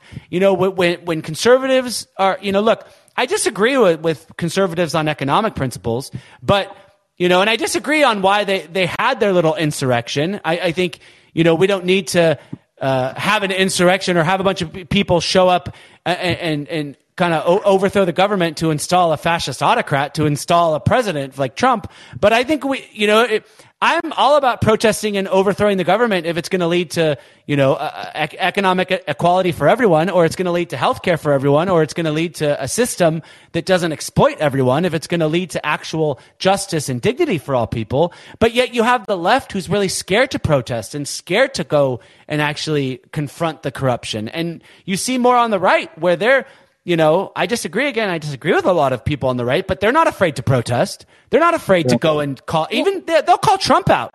You know, if Trump disagrees with them, I see nothing but obedience from liberals. Like, even like, it's not as bad. I mean, they worship the ground Obama walked on, but even with Biden, it's like, and Kamala Harris, like, uh, they worship these politicians. Nancy Pelosi, Pete Buttigieg. These motherfucking politicians on the Democratic side are corrupt as hell and you got liberals worshiping them. And I think a lot of it has to do with their privilege, they're comfortable, and, and, and things just aren't bad enough for them yet. And I think it's sad that things are going to have to get worse for people to wake up to see how unjust our system is. But I think there's lessons to be learned from how the right protests and then the left is like busy dividing itself. Like we should be looking for solidarity amongst everyone, uh, you know, in the working class who wants dignity and justice for all people. We might call it different things. You know, I get people don't like to call things socialism. Socialism to me is just an economy that works for everyone. Is an economy where you don't have billionaires controlling the markets. But, you know, then, you know, I look at these conservatives, they say they're for the working class and then they're worshiping Elon Musk. You know, and, and they've got this billionaire worship thing too. Like, I just don't get it. Like, why are you worshiping billionaires? like, they're not helping you. They're shipping your jobs overseas. I, I just don't get it. You know, they're, they're the first to kind of get rid of jobs when, when, you know, a machine can t- overtake them. So I, I just don't understand the, the, the worship that goes on on the right either. But I do think that we need to work on building solidarity amongst all of us and, and, and trying to fight back against these oppressive corporations and and our oppressive government. Yeah, my, Thank you so my, much. thank you. Go ahead, My Joy. my dear friend Marianne Williamson. I know you know Marianne. She's my biggest supporter. She's my my dear dear friend. I love her so much. Um, and she made a post the other day. I'm paraphrasing, but she said, you know, talking about organizing, you don't see the right saying things like, well, that's not going to work. Let's do it differently. And no, not like that. And well, what if Yeah. this happens if we do it and stuff? That's all on this side. We're the ones that are always like, but what happens if, fuck that. What, what's happening now? So what? So we have our march in Washington DC and not as many people come as we want. We still did something. Like Yep. we still did something. And I remember there were people mocking the march last year, like, "Oh no, look at nobody showed up." I'm like, "What the fuck are you guys mocking?" Like they're organizing. We're trying to actually get people to show up and to fight for everyone to have health care, and you're mocking it. Like th- there was a, I actually saw people that I used to be in solidarity with in the Bernie campaign mocking the the March for Medicare for All, and I just it made no sense to me. Um, and it's like you know it, it takes a really disgusting sick person uh privilege last night i uh, you know i posted about the march and uh you know someone a mutual follow um it, you know she said um she posted you know what a colossal waste of everyone's time and stuff. And I'm like, you are literally telling a disabled person who commits hours and hours of every day to try and organize this? Like, and you're saying it's a colossal waste of time? Don't tell me how to do my time. I spend my time how I want to, how I want to spend it. And as a disabled person who's mostly blind, I had to take a part-time job working retail in a warehouse, even though I can't even see because I need the money because of things like healthcare bills. So don't tell me what's a waste of time because I'm still fighting for your hateful ass too. well, and if you have a better idea, then go organize it. Like if you That's don't like, thing. if you don't like this rally or you don't like this, then go do it. But that's the thing. They don't, they don't want to. They just want to vote blue no matter who. They literally just want to check a box every two years for Congress, every four years for the White House. And they think, oh, I, I did my job. I voted for a Democrat. I'm a good person. The hell you are. The Democrats are corrupt to the core. And now you have some people who want to march and hold them accountable. I say amen. Like, let's get on board. Um, I just looked at the time. We went way over. I, oh, that's is, okay. uh, it's, I know. Uh, where can people learn more about the March for Medicare for All, Joy? And also, how can they follow your work and, and, and subscribe to your show?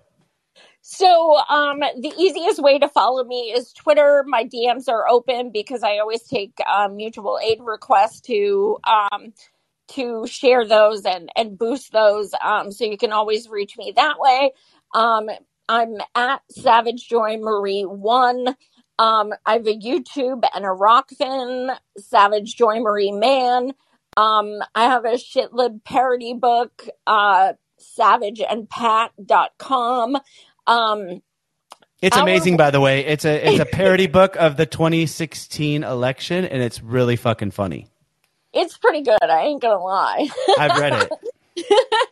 and um, you can follow our website at m4 the number four m4m4all dot org um, and on Twitter at m4m4all.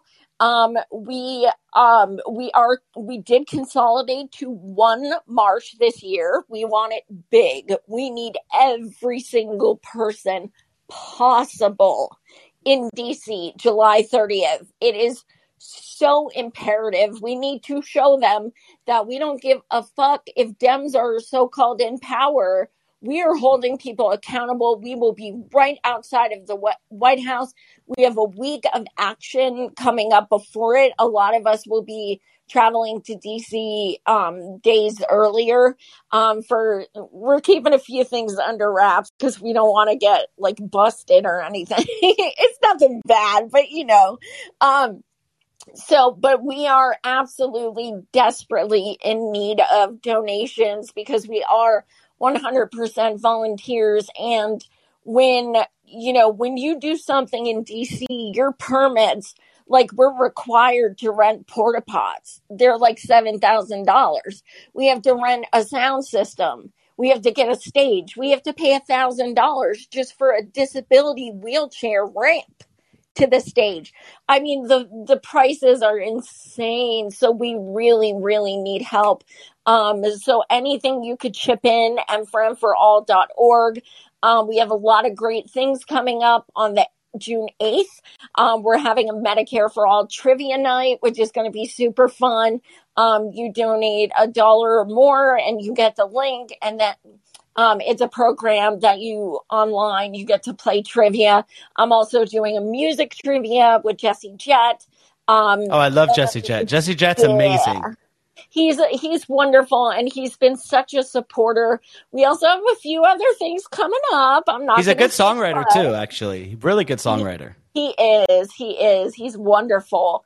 Um, both Joy, thank you so much for uh, this two hours. My gosh, this has gone way over. I hope uh, people got something out of it. And again, thank you for all your uh, activism and organizing. And um, I'm going to try to make it to DC this year. No promises because I'm I'm kind of down here uh, doing my thing, and I don't know if I'll have the money to come up, but I will try. I will definitely try, and no matter what, I will promote the event and help uh, spread awareness about it. And again, thank you for holding the Democrats accountable and and, and holding all of our politicians accountable. I think uh, we need to see more of that.